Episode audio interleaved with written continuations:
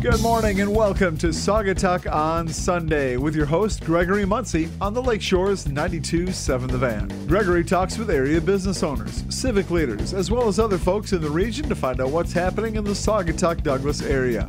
Saugatuck on Sunday is being brought to you by Charming Saugatuck Rentals, The Interurban, Back to the Fuchsia, and Mill Pond Realty. And now, Gregory Muncie with Saugatuck on Sunday on the Lakeshores 92.7 The Van.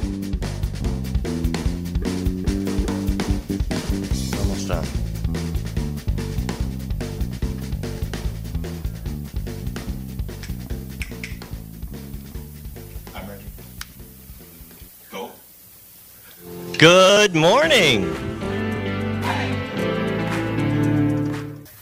Wakey, wakey! Let's wake up. We're live high above land sharks in beautiful downtown Saugatuck on Sunday. This is Gregory Muncie, and I'm so happy to have you join us. I'd like to thank our sponsors, Charming Saugatuck Rentals, The Interurban, Back to the Fuchsia Flower Shop, and Mill Pond Realty. I'd also like to thank our producer there at the station, Chad Cashman, and let you know that podcasts are now available online at www.927thevan.com. Been getting a lot of calls and messages on Facebook asking, when's it going to be ready? Well, it is ready. You can go right there and find all of our past podcasts as long as our new podcast loaded fresh right after the shows. So you can listen anytime. It's just after 7 a.m. It's about 33 degrees outside right now, and it's snowing here in downtown Saugatuck. I'm looking down Butler Street, and it's absolutely beautiful. It's the first time, really, I've seen these big flakes. We've had a couple little dustings, but it's starting to look pretty, and I know we'll have a lot of grumpy grumps out there, and folks will be like, oh no, here comes the snow. But it is, you know, we've been really lucky uh, this year because it's almost the middle of uh, December, and uh, it's finally starting to snow. A lot of us are excited about it. I'm high above land sharks, and right underneath, you can rent snowshoes and skis and check out the trails. We'll be talking to John Vanderbeek later in this show about uh, his Master Trails program and a great project that he's initiated. So uh, I want you to grab a cup of coffee, sit down, settle in, because we have a great lineup for you this morning. We're going to visit Heather Race from Brackett and Company, Douglas DDA. I already mentioned John Vanderbeek. And then James Groen from the Butler Pantry. He is a lot of fun, great guy. And he's going to give us some uh, cooking tips and uh, some gift giving ideas. Thanks for tuning in. Uh, but first, I've got a special co host uh, down the uh, disco ball. Let's get that down and uh, introduce to you. She's awesome. If you've ever walked the streets of Saugatuck, if you uh, if you're from here, if you've ever gone to that fabulous Douglas Halloween parade, you will know the Saugatuck City Clerk. Her name is Erin Wilkinson. Let's welcome her to the show. Erin, let's give her a big round of applause. Welcome in. Thank you. Well, thanks for uh, coming up to my little apartment here. Yes. Having my little radio show. Isn't this fun? It is fun. um, uh, uh, it's pretty outside, isn't it? With it's snow it's gorgeous outside. It's It really very. Courier and down. Uh-huh. Yeah, yeah, you grab a cup of coffee, right? Mm-hmm. Right. Now, you are the Saugatuck City Clerk. I am. You are event extraordinaire. I got to tell you, when I first moved here, uh, about 12 years ago. Um, and I, your mom was facilitating the parades at that time. Yeah. And loved her and everything about Me her. Me too. Of course you did. and she was very loved by this community. And, and, um, and I remember you and Andrew when I the first few years that I lived here, I was kind of uh, like afraid to approach you because I felt like you were the cool kids. You know what I mean? And and and I just thought it had to have been so much fun to have a mom like that and um, and uh, and then I've started getting to know you through helping out at the events, and and you helping out at uh, our events, many Sadaba events, being a photographer and and uh, and uh, always giving me you know lots of advice, and uh, when I'm doing events in town. But I want to welcome to you, welcome you to the show, and Thank thanks you. for coming in. Thank you for having me. Yeah, yeah, yeah. So you are the Saugatuck City Clerk now. I am brand new. So, so that's great. Um, uh, love having you in that role. I've heard a lot of folks around saying, Thank "Oh, you. yes, I'm so glad we got a local, someone we can connect to, someone we can talk to." Um, and um, but glad you've got that role. But I wanted to find out a little bit about you. And I wanted to talk a little bit about your mom and the parade, and you know, um, really a little bit about you. You went to Saugatuck High School, so you're really a I. Saugatuckian, aren't you? I am from here. Yeah, Yes. uh-huh, yes. uh-huh. It's a very small percent of us, but yes, I am from here. So, so your parents raised you here. Are, are your parents from Saugatuck, or did they move here? Nope, they Uh-huh. moved here. My dad, when he graduated from pharmacy school, started working at Saugatuck Drugstore and later became a partner with James Christensen. Okay, all right. So he was a partner and a pharmacist there. Yeah, Oh, yeah. that's really cool. Yeah. And so, did you ever work at the soda shop with? Oh, you bet. You've never met a better soda jerk than me. I was a soda jerk for almost nine years. I can make Really? a mean chocolate soda. I oh, yeah. you can. I Oh, hope to tell you. I didn't even know that about you. Yes, and that- I'm a member of the official Soda Jerks Association, in fact. You should be proud. Yes. that's card, great. Card carrying member. That is wonderful. That is wonderful. So he is a pharmacist there, and uh, and you grew up uh, Yeah. in the town. So Yeah, I grew up running up and down the streets and Wow. used to have tea parties with the little old ladies at the end of the street. Of course, now the the people that I thought were little old ladies when I was a little kid are, you know, my age now. So now I would say they were mid, middle middle aged. Yeah. They were, you know, they weren't little old ladies. I'm not a little old lady, but when I was 5 or 5 or 10 they seemed like it. Right, right, right. And so, um, uh, uh, uh, growing up here, your mom, um, and as a kid growing up, when did she start, like, doing parades in town? Well, when did when did she get into? Well, my what gave her the idea? you know they they were always at the drugstore. My mom also worked at the drugstore when she wasn't working for a pediatrician in Holland. Oh, okay. Um, and so my mom and dad always thought it was very important to give back to the community that you live in. Mm-hmm. And so she used to run a lot of the events through the drugstore, i.e., the drugstore was the main funding source for the fun in town for many years. So she started doing that. Gosh, I can't remember a time that she didn't do that. I remember the first Halloween parade we tried. Uh, the kids' Halloween parade, we tried having a rope that the kids held onto to walk down the street because it was like herding cats. oh, really? Yeah, it didn't work so well. It didn't. it didn't work that well. But you know, live and learn. Each time got a little bit better. Uh huh. Uh huh. Yep. Uh huh. So she started doing the kids' parade. Yeah, she started the kids parade when I was a kid. There was a Tylenol and razor blade scare with Halloween candy, I remember that. and Yeah. so she wanted a safe space to have kids Halloweening. Oh, We've okay. turned- we've in my family we've turned Halloween into a verb. yes. It's Halloweening. You know, you go Halloweening. Yeah. It's yeah. Um, and so that's why she started the parade. And when they owned the drugstore, Halloween was the slowest weekend of the year. So she wanted to create an event that would help pull people to town. Oh, okay. All right. To generate, you know, business in the fall. Yep, Uh, oh, that's it. really cool. Yep. She was a big driver behind creating the um, Convention and Visitors Bureau and was always very involved with stuff like that. Oh, okay. the community. Right, right, right. And and um, so, how did it? Now, a lot of people know about the Kids Parade, of course. We Mm-hmm. do that during the afternoon, which has kind of ended. That parade has ended up in my lap now. Thank you for picking that up because the first the first year after my mom died, I tried doing both, Uh-huh. and I thought to myself, how on earth did my mother do this? Right. I don't know how she did it. right. Um, and and then um, and then now, but then it morphed into the adult. Why did it? Why was there an adult parade? How? Why did that start? Well, so when you know, obviously, my dad was the local pharmacist, um, and when you run the local drugstore, you're also you know responsible for climbing up on the roof to get the air conditioner working when it freezes up, and you know, shoveling the sidewalk and things like that. So when he was working, he could never attend the kids parade. So he always wanted a nighttime parade for adults that was a torch Halloween parade oh, sure, with sure. live fire. Uh huh. And so the first year we had the Halloween parade in Douglas. I think it was maybe 20 of us. My mom and I always disagreed. She thought there were 100 people there. I thought she was out of her mind. um, but so the first year we had tiki torches. Uh huh. Oh, It looked kind of like an angry mob of crazy people walking down the street. And Really? then we quickly realized that adults and Halloween and wigs and booze and fire don't all go hand in hand. So we got Guess rid of the torches. We got rid of the torches. We kept Oh the my God. parade.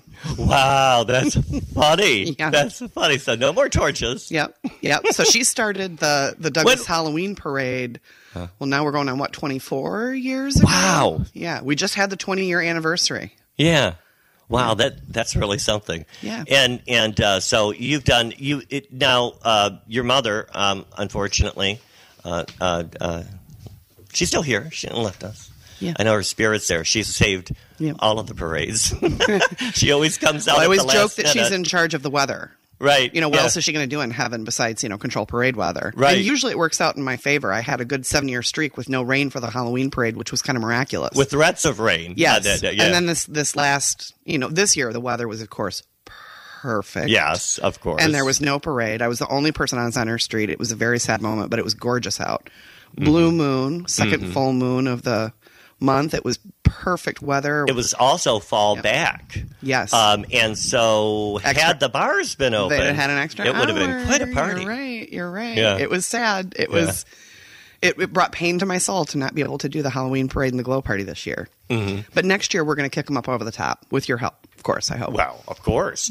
um, now the Pumpkin King Mm-hmm. is the crowning jewel yes. of this parade. Is that right? Yes. Yes. And so, is. how did that come about? That I mean, if anybody has seen it, it's a huge pumpkin head, yeah, twenty foot tall. and it has huge arms that reaches out towards the crowd, Mm-hmm. Yep. and it's it's manned by several people. It's like Yep. a big puppet. Yeah, it, it is. That's exactly what it is. It's a huge puppet. yeah, yeah. Well, so back in the day, when the convention, the Convention and Visitors Bureau worked with local puppeteers, Larry uh, and Michael Schwabe. Yes. the Village Puppeteers, as they're Yes, known in those town. guys are very talented. They're very, puppeteers. very They, they do the. Village Puppet Show They here do. in the summers Yes. here at the American Legion. Yes, it is one of the best kept secrets in town. That puppet show and also the magic show. It's so cute. Those guys are talented. But so they had created a, a Pumpkin King puppet Uh-huh. for the kids' parade. It was much smaller, um, but they're made of foam and spring steel, so they do not have an unending life. They ha- they have a, a period of time that they're okay, and then they kind of start to mm-hmm. oh, off okay. a little bit. Oh, okay. So the one from the children's parade kind of took a tank and disintegrated a little bit and couldn't be used anymore. oh, Well, then when I took over the Halloween parade, I thought, wow, we've really got like, you know, 3,000 people on Center Street or whatever Right. it is just standing there waiting for an hour. We should probably do some form of entertainment. sure. So one year I hired, I can't remember, a fire juggler and a fire hooper and some other things to Yeah. entertain the crowd. And then Larry was a little miffed because he was like, well, you know, you've got local performers right here. Why are you hiring from out of the community? And so he eventually called me and said, you know, why didn't you hire us to build a pumpkin? And I mm-hmm. said, well, how, how much would it cost? When can we get it done? Right. And so he gave me a extremely reasonable amount of money. And so I ran around town and about five days later I came to him with the money. I said, Okay, town sponsored it. When can we get so in ten days, I think it was ten or eleven days, there's a video on the website. Oh, okay. Um, we got the American Legion Hall and we hurried up and got a bunch of foam and spring steel and they very quickly crafted the Pumpkin King. Um, they put well over 100 hours into creating it and, And- we've had the Pumpkin King for the nighttime parade ever since. And and the puppeteers have become some of my very best friends in town. They're fabulous people. yeah, yeah, yeah. They're very talented Yeah. guys. Yep. And now you have you have quite a love for puppets, don't you? I- Or that yes. whole kind of, you know, uh, art. Yeah, well, I've definitely developed an appreciation for it. You, know, I- started an event that I thought was so cool. You've done it a couple years, right? And Once. then one One- one year. one, yep. That's right. You couldn't do it this year, Yep. of course. Co- COVID. Um, and and that's to showcase one of uh, the folks, uh, local folks or Yep. folks that lived here. Yeah. What's that? Yeah, so Burr, I, I am actually not the creator of that event. Michael and Larry and Hystopolis Productions, which is a not for profit that um, aims to bring puppetry to the masses and keep the art kind of alive. Uh-huh. Sure. They created the event, but Okay. because they work with me on Halloween, they said, Hey, Erin, how'd you like to help with marketing and coordinating and want to be the event director? Right. And so I was pretty involved in in it from you know start to finish. Kukla Fest. Kukla Fest, and it is named after Kukla Fran and Ollie, which was a puppet show that Uh-huh. Right. people who are a little bit older than us remember. Um, Burr Tillstrom was a famous puppeteer, world famous puppeteer, Mm-hmm. who um, ended up retiring here. He had a summer home here and then retired here. Right. If you've ever been in um, Town Square Park, there's that statue of the little girl with the butterfly. That's a tribute to him. Yeah, one of my favorites. So he used to have these puppetry conferences out at Oxbow that pulled, you know, world famous puppeteers from all over, and including people like, you know, Jim Henson of the of Sesame Street fame. Um, and so they used to have these puppetry conferences out there. And Michael and Larry thought, hey, that's a really cool piece of history. Let's do that again. And so we had the first Kukla Fest, not last year, but the year before. Um, and it was a smashing success. We had some really, really talented peop- people from all over the place come. Wow. Yep. Wow. That's that's really cool. Yep. And you, you have quite an interesting background because you shared some things with me, a lot of things I didn't know. Yeah, after high school, when you were, when you were getting into college, you moved to Brazil.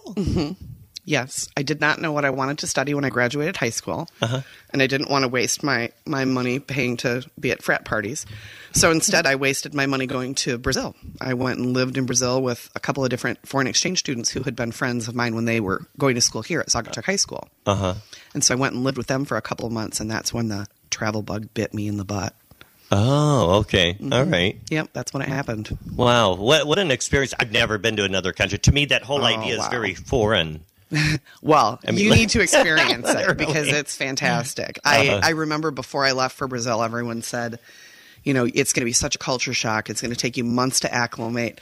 Baloney. It was just the most exhilarating, fabulous thing in the world. And then when I came back, that's when I had the culture shock. Was reacclimating to being around Americans, which are no offense to Americans, but considerably colder than Brazilians are. You know, you meet a Brazilian, they're your best friend the first time you meet them, and they're just so warm and Very kiss your cheek and hugs you, Uh-huh. and you know, you're the, they're they're a very warm culture. So it was Yeah. it was interesting to come back to a different culture once I had been there. What Uh-huh. it felt like anyway. Uh huh. Uh huh.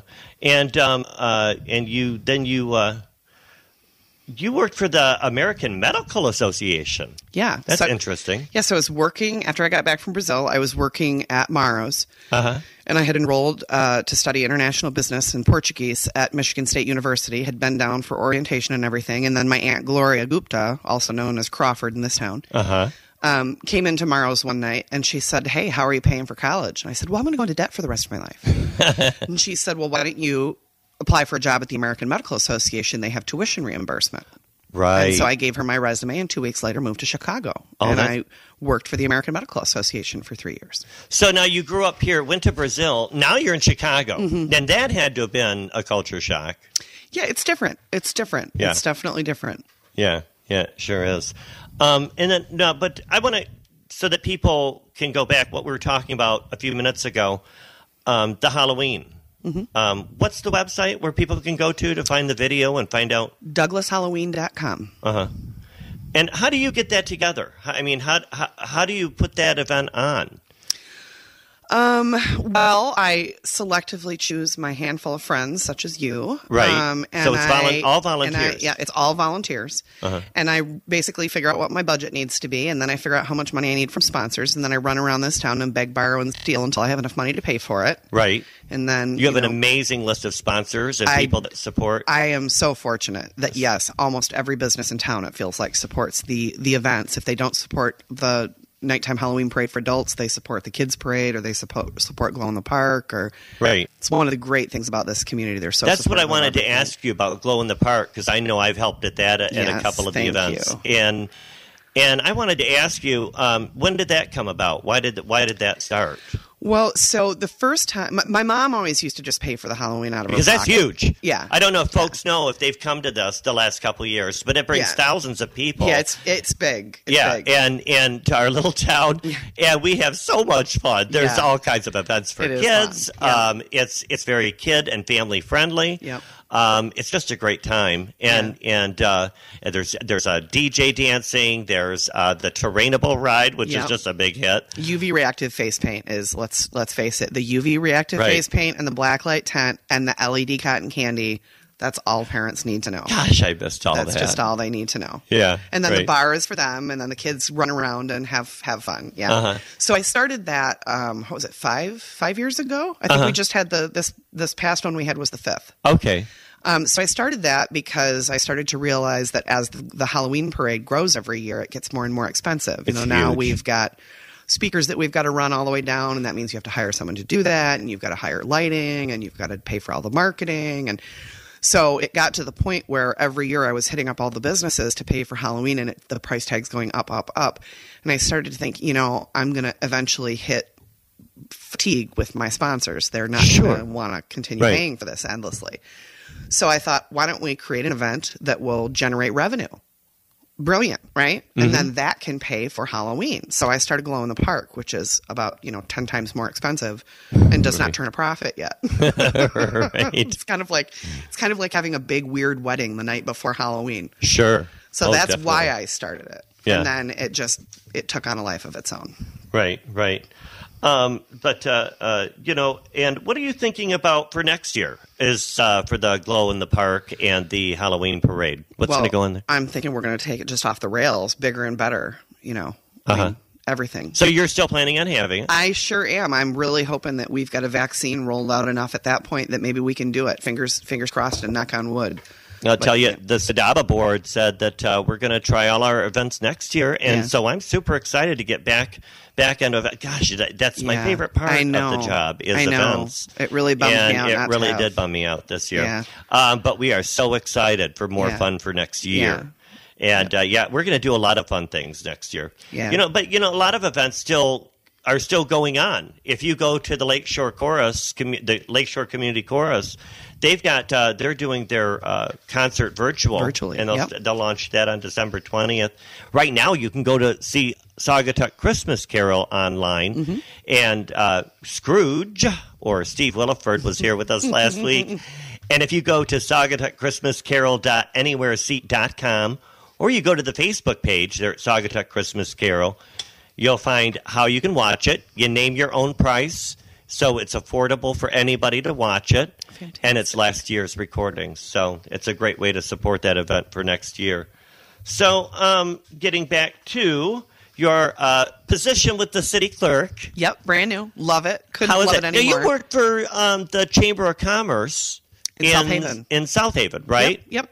And um, you worked there for what a, about two about a year. years? Nope. Oh, I it was there. about a year. I was there almost exactly a year, and the Uh-huh. opportunity to work in Saugatuck popped up. And as much as I enjoyed working in South Haven and loved getting to know all the people that are there and the businesses and stuff, yeah. After COVID great hit, businesses. I mm-hmm. really felt like, wow, I really want to be helping my own community. I mean, not that I don't want to help South Haven, but I really felt this even stronger pull to get back to Saugatuck to be contributing to my own community. So when the clerk position opened up, I jumped all over it. Yeah, yeah. Well, I know you wanted to be closer to home, and I know how how uh, close you are to the community and everything your parents have done for this community. Yep. And and uh, I know that you wanted to be closer to home. Yeah. And do something here closer to home. And I, I love having you know everybody that comes in just about I know them and they know me Right. and so it's it it adds kind of some fun to it for me because it's kind of you know work turns into uh, you know just getting to help the people that you would want to help in your own community you know well, it's such, familiar It's such a small town, and a lot of people don't know how Yeah. small Saugatuck is. Yeah, it's There's small. less than a thousand full-time residents, Yep. and uh, in Douglas, there's about 1,200 Mm-hmm. uh, full-time residents, and even between the two, that's not many. Yeah. and it's hard not to run into anybody, Mm-hmm. or not to, you know. Because we all kind of know each other, Yeah. whether we want to or not. Sometimes, yeah that's the beauty that's it's the it's the beauty and the curse of this community Correct. and that's and a lot of people that live in small towns they do they get that. So so um so what are um so what are your plans for um uh, I, I also know that you're with the Saugatuck Township Fire Department as Yep. well. Yeah. And uh, what do you do for them? I don't I don't know how I talked him into it, but some somehow somewhere along the line I ended up shooting one of their fires. And then Chief Janik after the fact said, "Wow, this is really good. We can photograph it. Yes, Yeah. yes. Just make Um, sure you said shooting. So yeah, yeah, yeah. I don't really, sh- I don't really shoot Don't wanna- firefighters. don't wanna trigger yeah, anyone no. out there. Yeah, I don't want to trigger Yeah. anyone. Um, so yeah, so he um, found the value in having the documentation of the event, not just for you know, obviously the newspaper or whatever, um, but for in-house training. They a lot of times review the photos, and it helps them find ways to improve, or you know, maybe they didn't lay a hose line quite like they would have liked it or so it's a it's a really good learning opportunity so so i pretty much i talked him into hiring me and so i'm the staff photographer Oh, okay. so at three o'clock in the morning the other day when there was a, a vacation rental on fire i'd jump out of bed grab my camera and run it's a lot of fun I saw that picture. That was that was an incredible. Yeah, lot, lots of your pictures are incredible. Um, Thank you. You've done great uh, photography work. I know that you've sold in galleries in Yeah. town over the years, um, uh, and you've done different things with your with your pictures as well. Um, uh, then I also um, uh, know that you did the cover of the Sadaba brochure. I did. Um, A while ago, yeah. Wonderful pictures there. Thank you. Um, I like that one pic with the girls jumping, Jumping by the with the rainbow. rainbow, and, and um, but uh, but I've seen your artwork all around town. What are your plans for Christmas? What's going on? Um, you know, we don't. We, I'm going to be You do any baking? So- I know you cook. I remember one I- time yeah, you a cook. invited me over. And the first time I went to Erin Wilkinson's house, in the Wilkinson's house, you knew driving up there that these were event people. and and um, had a great kitchen with this that that professional type Yeah, stove. and she's just sit down, Gregory. I know Larry was there, Yeah. and and um, uh, Michael. Michael. Yep. And um, and just sat down and cooked a really nice meal, pork Yeah. chops Yep. we had. My mo- my mom was uh, forever having people over, and and she would, you know, uh, we our house became the um, we called it the dysfunctional family Christmas, um, because all of our our little friends from around the community who you know come from divorced families or whatever would go do their family tour, and then they would show up at our house about you know ten or eleven o'clock on Christmas Eve. And my mom would have our entire island, every square inch of it, covered in appetizers. Oh, and I can little imagine. ham sandwiches and soup and Swedish meatballs and you know so we used to party until you know four or six o'clock in the morning with with our guests and Sure. sleep through Christmas. That's funny. Yeah. So, are you going to do any cooking, any baking? Did Yeah. you get any of my pumpkin bread? I made fresh pumpkin bread for my guests this morning. I didn't I did not have any of that. I'm st- I'm still nursing my coffee. This is very early for me. I know, This I know. Erin walked in this morning, and, and she's like, Gregory, and I had to uh, uh, do a promo, and, and I'm all, "Da, da, da, da, da," and she's just looking at me, Gregory. I just woke up. Where do you get this energy? Where do you get this energy? I've always woken up early. I, you know, my family. Um, I know my brothers and all that would be sleeping in if I was staying at a house if it was a holiday or something, and I'd come early. And mom and I would always wake up early, have our coffee and tea, and just start right away. Yeah, my mom And- always used to make fun of me because I would put myself to bed when I was a kid. You know, it would be eight o'clock or something, and we'd be all sitting around watching a you know television program or something. And all of a sudden, I would say, "Okay, I'm tired. I'm going to go to bed." And then at you know six a.m. bright and early, I was you know bright eyed and bushy tailed, and everyone else in the family was like, "Erin, go back to bed." So they used to deliberately keep me up at night to try and get me to. And now they have uh, they somehow successfully converted me to a nighttime person. Wow, wow. There's so much we could talk about. I could talk to you probably for like two hours. I know that. um, uh, but uh, uh, we do have to take a break here in just about a minute.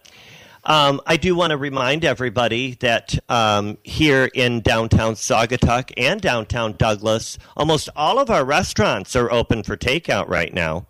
Had Phil's takeout the other night. It was fabulous. I love not having to cook sometimes. I had the walleye at the Butler restaurant the other night, and it was delicious. I was get extra coleslaw and extra tartar sauce because I like it saucy. Nice. I do. And then, do you remind your your listeners to tip, even though they're getting takeout for the servers in the area? Yes, you, you should always tip nice. appropriately. Yep. Um, I tip twenty percent. Yep. Um, uh, uh, because you know it's it's really it's Well- sometimes there've been a couple Yeah. times where I've tipped a little bit more. Um, because just to show my appreciation for the cooks in the back. and- Locals helping locals. That's how it works. Yeah, locals help. All of our stores are open. Most of our stores are here on the 300 block, where Land Sharks, where I'm at, where we're recording live. Um, we have all of these stores are open all year long. I still I have Almost every day. I forgot to show you. I brought my on track thermometer, my Uh-huh. keychain thermometer. Do you know where on track is? Yes, Right below Yes. us. When when Land Sharks way back when I was a kid was I've heard of it. Right, I so that was before my time. They've always Right. rented cross country skis, and they used to have these little teeny tiny thermometers that say on track that go on your zipper pole so you know what Oh. the temperature is. Well, that's like a Oh, prized cool. possession. My Oh, brother I will, yes. yes, fight for it. Oh, of course. Yes. Wow. So I brought that today to show you. Oh, really? And Oh, I I, wanna forgot see to pull it. it out of my pocket because I'm Sounds not really yet. valuable. we've got we got a lot of fun. Uh, we've got Heather Kennedy. She wears so. I'm sorry. Did I say Heather Reyes? Uh, she, she married uh, Tino, the police officer Yep, over yep. in Dou- Douglas. Yep. And uh, and I got to remember Heather Reyes. I know. And, uh, and she's a she's everything. She's a fabulous she works For the Douglas photographer. DDA. She Yep. works. Uh, she ha- uh, at. I, I, it's it's so many things. Picture my view, photography, Brackett and Yeah. Company, Race Market, Bistro Forty. We're gonna find out about Bistro Forty Four. I, I, I just heard about that. So I've we'll be- looking at the kind of things they're they're piping out look pretty good. It, yeah. Oh, I saw those buns. Yeah. That she. Sh- I'm telling you, you're gonna bounce a quarter off those buns. They look good.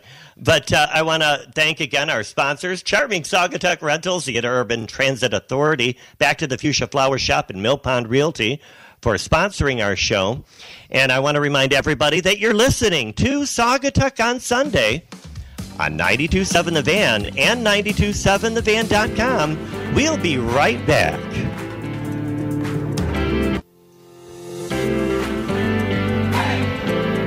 Welcome back. It's Gregory here with Erin Wilkinson, my special co-host. Happy to have her here.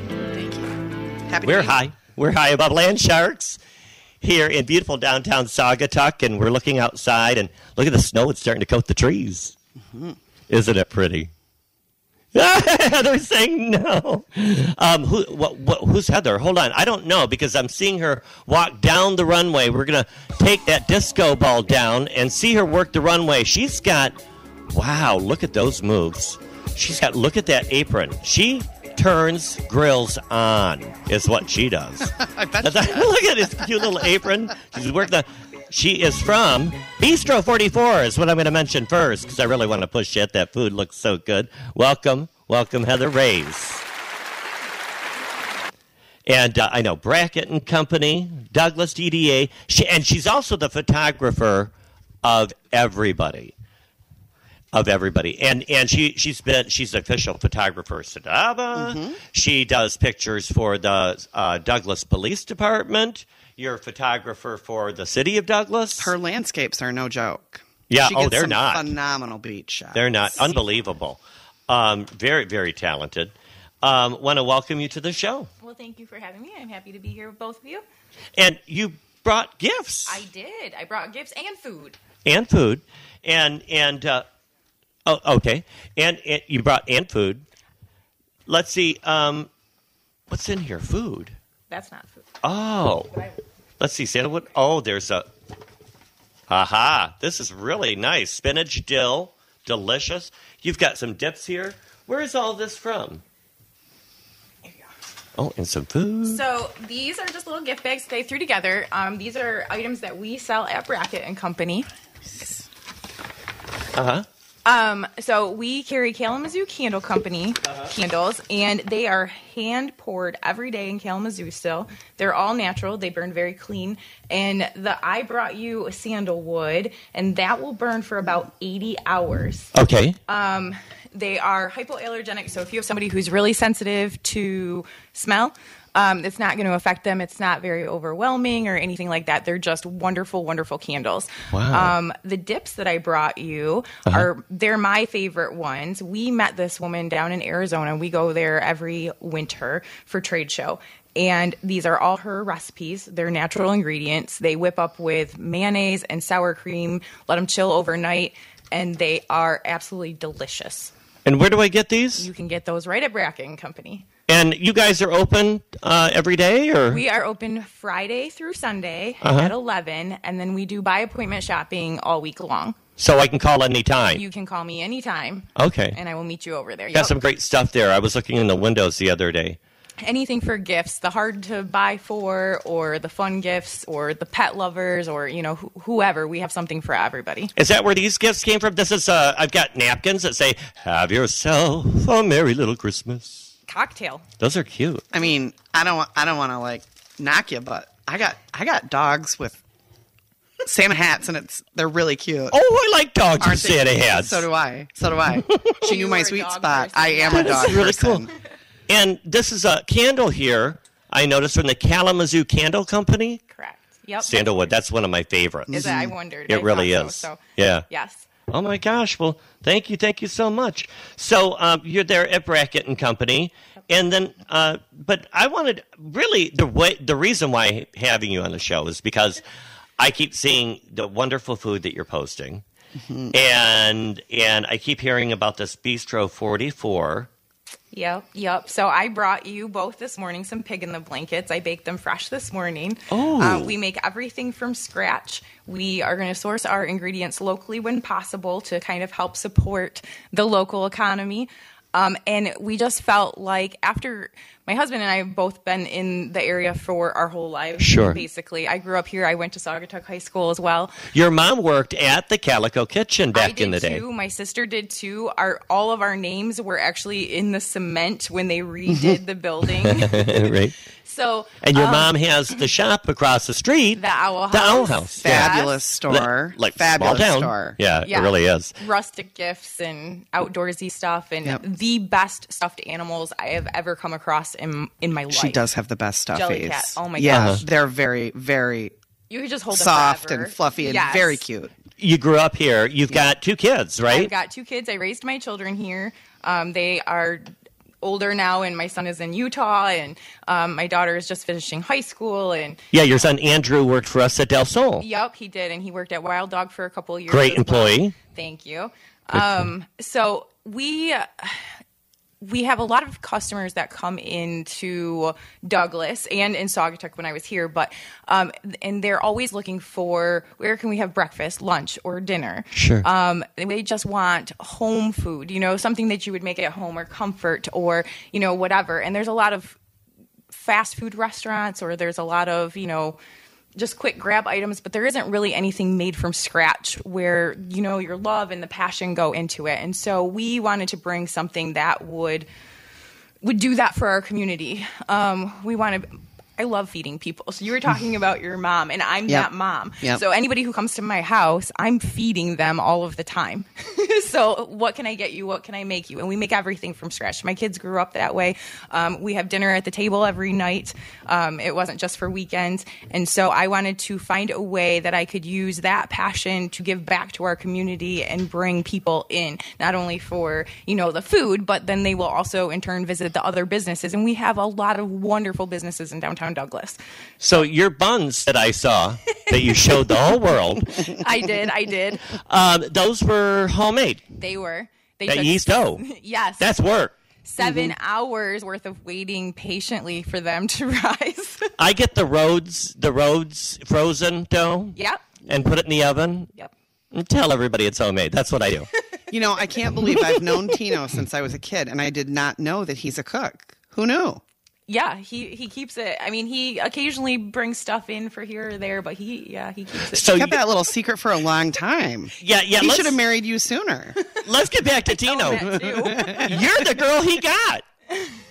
Yep. Yeah, yeah. He was single for quite a while. He we was, loved he Ting- was. Tino when he uh, patrolled through town. Everybody loves him. Always visited the store. Yeah. Always asked us how we were doing. Always Yep. very friendly in our community. Yes. So He loved loved visiting with everybody in town and going to all of the shops and getting to know all all of the business owners Uh-huh. and their employees and their families and you know just Yeah. I He's a very personable guy. And a great and sense of humor. Yeah. Very good sense of humor. Yeah. Yeah.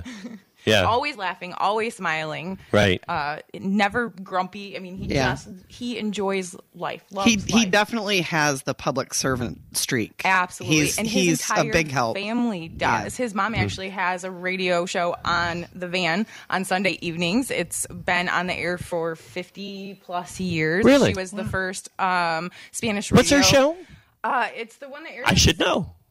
Sunday evenings. Okay. the Spanish radio show. Oh, okay. The van. Yep. Yeah. I'll have to listen to practice my Spanish.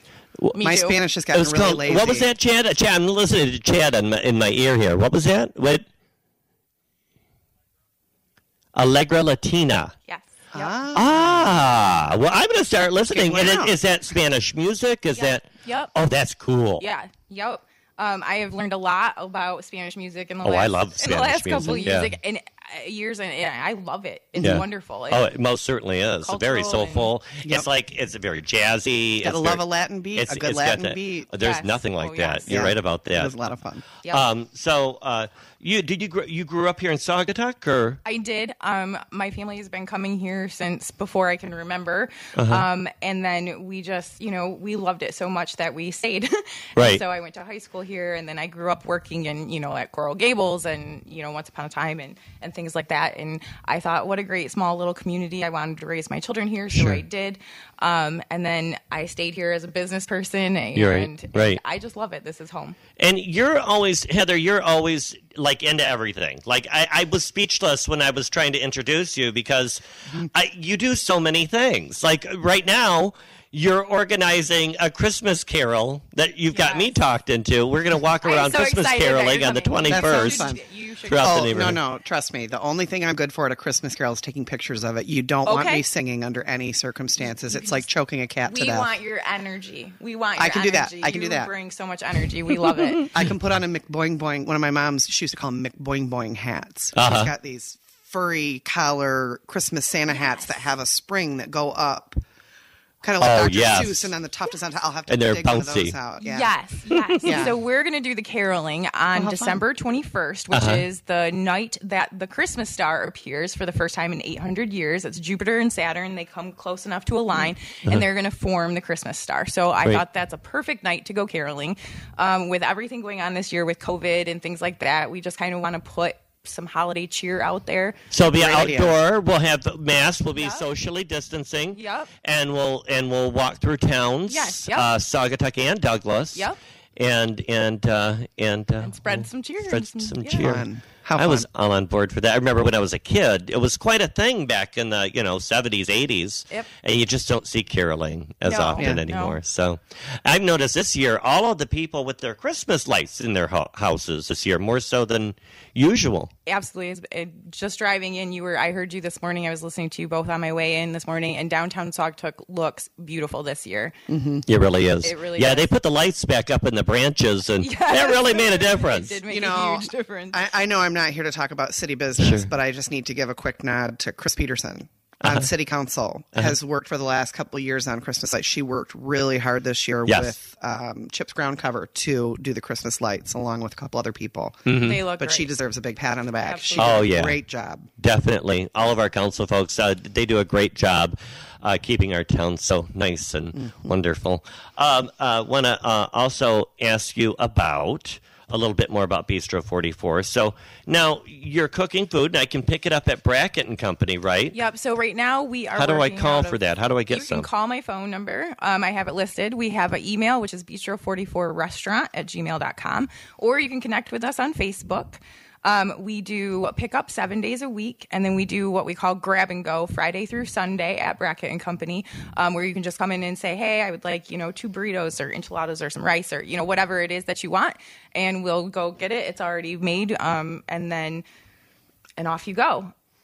Wow. So um, you are with the the, the phone number again. I'm 616-836-1374 and we were working out of a temporary location right now while we work on getting our building taken care of. And we're going to be right downtown uh, on center street. Uh-huh. And bistro 44 comes from um, kind of as a nod and a salute to all of our law enforcement and firefighters. My husband's badge number is 44. so that's Right. I wondered came up about with that. Bistro 44. Nice. Um, and I just think that they all put themselves on the line every single day, and um, we all owe them so much gratitude for that. Yeah, So there's a lot of extra risk right now with COVID, and there yeah, is, and I don't think people yeah. really understand what goes into their jobs every day. Yeah. So as a way to show appreciation to all of them, that's what we did. So Right. Right. That's great. That's, that's really really cool. Um, have you uh, have any Christmas plans for this year? What what's what do you what do you plan on doing this we're year? going to keep it really simple. I think most Um, people are this year. my son is going to come home from Utah. Um, my daughter will be there, and we're going to spend some time with uh, Tino's daughter. And that's that's it. We're just going to kind of lay low and take the day off. Yeah. Neither one of us get very many days off, so we're both working a lot. So So you're now with the DDA. You work on the Douglas downtown DDA. I know Saugatuck doesn't have a DDA, and sometimes Sadaba helps to fill that role when they need to. Yeah. Um, and so, so what do you what do you do with the DDA? So I am a board member on the DDA. Uh-huh. Um, we do our uh, office elections in January or position elections. Uh-huh. So um, I am up for election to be chair of the board Okay. of the DDA. Yay. Um, I am chair of Great. their event committee, and Great. I round up their marketing and advertising right now. fantastic. That's fantastic. That's that's good to hear. Um, now, DDA, what events does DDA facilitate? I know you guys do the um, Douglas Social. Love those. We do. We do the Douglas Social. Unfortunately, not this year, uh, but we do plan to bring them back next year. Great. Um, we are in the process of celebrating our 150th birthday. Douglas. I just saw that. Yeah. Douglas on October 17th, 150 years ago. That'll be next year. We just Saugatuck just had their 150th Mm-hmm. um, in 2018. Oh, nice. Yeah. Uh-huh. Yep. Yeah. That's funny. We are trying to do like a socially distant, uh, safe event every month for, throughout the whole year. Um, we started in October with hanging up the banners throughout the town and um, up to the bridge. So Uh-huh. if you drive through Douglas, you'll see the 150th, and we have it on town hall. Um, We did the tree lighting. Um, February, we are going to do like a date night with the local uh, restaurants in town. Um, try to work something out for that. Um, January, we're doing a, a photo op and we have one right now down at Douglas Beach. If you drive to Douglas Beach, we have a little uh, bench set up, and we have a couple of Christmas trees, and we have a backdrop. To I put saw up that. on Oh, what a the good idea. fence. And so, just a you know, a way to help people get in the spirit and be able to still do something. Get out, being find something to do. outside, and you know that kind of stuff. So we're urging everybody to go over to Douglas Beach and you know get your snap your selfie and then post it on Facebook. You can post it in one of the informed groups. You can send it to me uh, via Messenger on Facebook, and we're, we'll put all of those up on the DDA Facebook page. What a great idea. Yeah. I've been saying for years we need a couple good selfie stands around town that say the town. Yeah. So that when someone puts their picture up, it's it's helping to promote the community. Yeah, absolutely. Right. It's a great I think idea. Both Right. towns should do it year round. Yeah. So exciting news um, that the Calico, which has been closed for a while, it had uh, become what was it? A pizza place for a minute, and then it was a Well, Thai restaurant. it was a vegan ice cream place for a hot second. yes, I remember that. Um, and then it became a Thai restaurant. restaurant. For uh, two years. Maybe? I think until a drunk drove into it. Yes. I know. Sideways, a car went sideways, Flipped right, upside down, I and think. didn't plowed the whole car Yeah. into the build. And the guy was building. fine. He was totally unscathed. It was remarkable. unbelievable. and and so they had closed it down, and uh, and now it is in uh, the hands of the folks that own Isabel's. Isabel's. Yes, I had we just heard so that. excited to hear that they that they bought that property and that they have Yeah. some, they have some really big plans for it. So Yeah. we've heard, and so we're excited to see what they do. Yeah, yeah. and They said they're thinking of ideas, and so they're brainstorming about what they're going to do with it. But great to see somebody do something with it. How about that big building next door? Do you know anything about the Hayworth building? Um, I might know a little. But, I saw some of the developing and the ideas and stuff like that. Um, so. Yeah, they're still very much in the beginning processes and working through um, some of the the you know Demolition. Isn't there issues with demolition and the soil and some contaminants? And, Yep, yep. Right. So we're working through that, um, and we'll get it. Yeah, we're working very hard to get that taken care of. Right, right. So you think we'll have an Easter parade this year in Douglas? It's really hard to tell. We Yeah. would really like to, um, especially with you know all of the events being canceled throughout the year. Um, Mm-hmm. We'd really like to be able to do something. So we're going to try and do something that is socially distant and um, but can still bring people together. We had thought about doing it for Halloween, but it just the numbers had started coming back up, and so it just didn't you know seem like the right thing to do. But we are definitely uh, working on what we can do for next year to to bring bring it back and make it bigger and better. Right, right. Um, well, yeah, like you said, you can't really gauge anything at this point, No, can it's, you? I mean it changes so so frequently right now, and you know who knows what three months holds. So I know Saugatuck Center for the Arts, they've done a nice job uh, having public events and and been able to do the outdoor movie there, and they've been doing it in a safe fashion by socially distancing. And then, of course, their uh, market they had uh, was the fifth as well. They've got some virtual things going on coming up too, and you can go to their website at sc 4a.org. and and uh, they've got a couple virtual concerts coming up, and they're going to do their Hempy Keyboard series, which they do every year, and that'll be virtual this year, starting in uh, January. People are So- getting so creative with virtual events. Yeah. So creative with virtual Yeah, they really are. The stores are too. Yeah. And you've seen how they're doing on Saturday. A lot of them are doing their live feeds on Facebook. I know Land Sharks has a lot of fun doing it as well. I had every intention this year of posting a bunch of Halloween videos to the Saugatuck and Douglas Halloween pages, but then I took on the job as the clerk and had to learn to run an election right quick. So that mm-hmm. that occupied all that time that I would have spent doing that. But Right. Maybe throughout so the busy, year. Always so busy. I do tend to keep a lot of irons in the fire. Mm-hmm, mm-hmm. I um, think businesses have just done a wonderful, wonderful job adapting to and changing and rolling with. I mean, all of the businesses in our in our little area, um, especially coming from a small town, kind of sometimes that you know, but they deserve they all deserve a huge shout out. You know who else deserves a big shout out? Because when I was at the chamber, I know one of the things that we spent just hellacious amounts of time doing was going through all of the PPP loans and all that kind of Oh, yes. resources and stuff. You know who did that for Saugatuck Who? You, you What? did, you did that. You worked really hard to get information out to the businesses and get resources, and you deserve a big pat on the back Who? for that, Gregory, because you really. absolutely. I might not have been in Saugatuck with the small businesses, but I know how much you helped them, and that was really you're very selfless. We're always thinking of new ideas to help. You Yeah. know, um, we try everything. Well, tip of the hat to you, friend. Well, thank you, thank You you. did a nice you. job. Well, I appreciate that. I enjoy serving the community as well. Um, so let's see. Anything else you'd like to discuss with us? Anything else new in Douglas or what's going on?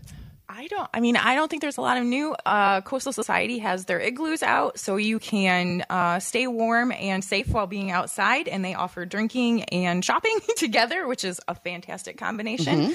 Um, Matt Balmer is coming up with new specials all the time for uh, EPC, um, and he's doing takeout and takeout cocktails, uh, which look fantastic. And Dave over at um, the back alley. love back alley Yeah. they're always doing something for the community giving back to sylvia's place or you know whatever um, they're just a great group of people and they probably have my favorite pizza for sure Oh yeah, oh yeah. What What's your favorite? um, just just pepperoni and cheese i'm a Really? basic girl but their you know their their dough is made from scratch their breadsticks are made from scratch they Uh-huh. they do a nice job over there Do you know? Do you and Tino when it when it gets snowy in January? I like to ask everybody what they like to do in the middle of winter. Do you do you go snowshoeing? Do you go skiing? Do you hike? Um, I am usually out with my camera on Lake Michigan. Sometimes you will find me uh, belly first I was on gonna the say, snow, uh, lying down in the snow. Pictures. yep, yep. Um, but no, I'm you know I'm not uh, I'm not a very big person, so I get cold very quickly. So I tend to just stay indoors and well, wrap I, up. I don't. I don't know if you're eating enough if you're cooking because you look like you should be fatter if you're going to eat. I mean, all that stuff looks so good. I don't know how you stay so slim and trim. Well, we use all real ingredients, and so it's very healthy. So it's actually good for you at the same time as tasting good. You don't think it's that you run at nine thousand percent all the time that keeps you so skinny? You know, Eh, it could be it. Could, could be be, it. But do you do anything? Because honestly, when you're not working, she's on Facebook all the time. Oh, she's with nonstop. pictures. She's nonstop. Yeah. I mean, she's always got her camera. Yep. She'll drive out, and, and I'm like, "Where are you?" There'll Yeah. be this huge open field. Like, I don't know how'd you get there. Yeah. you were just here. And but uh, you did a picture. You took a picture of a volcano. An last ice year. volcano. Ice yes. volcano, Yep. that is. And uh, News Channel 3 came down and actually met me down at uh, Oval Last Beach. winter. Yep, last Yeah. winter and talked to me. And so kind of showed them around a little bit. But um, the lakeshore is is beautiful. Even people who live like I live in Hamilton now, but um, when I lived here, um, I I lived a mile from the beach, and it was just such a wonderful thing Yeah. because it looks different every day of the year, whether it's spring, summer, or winter. It is absolutely beautiful, and so I feel like people who maybe live even in Holland or Grand Rapids or you know whatever, they don't get to come to the lakeshore very often, and it's it's such a, a place of peace. So I feel like taking those pictures and being able to share it with other people, maybe hopefully will give them that sense of peace as well, just to try and share it with others. Okay, all right.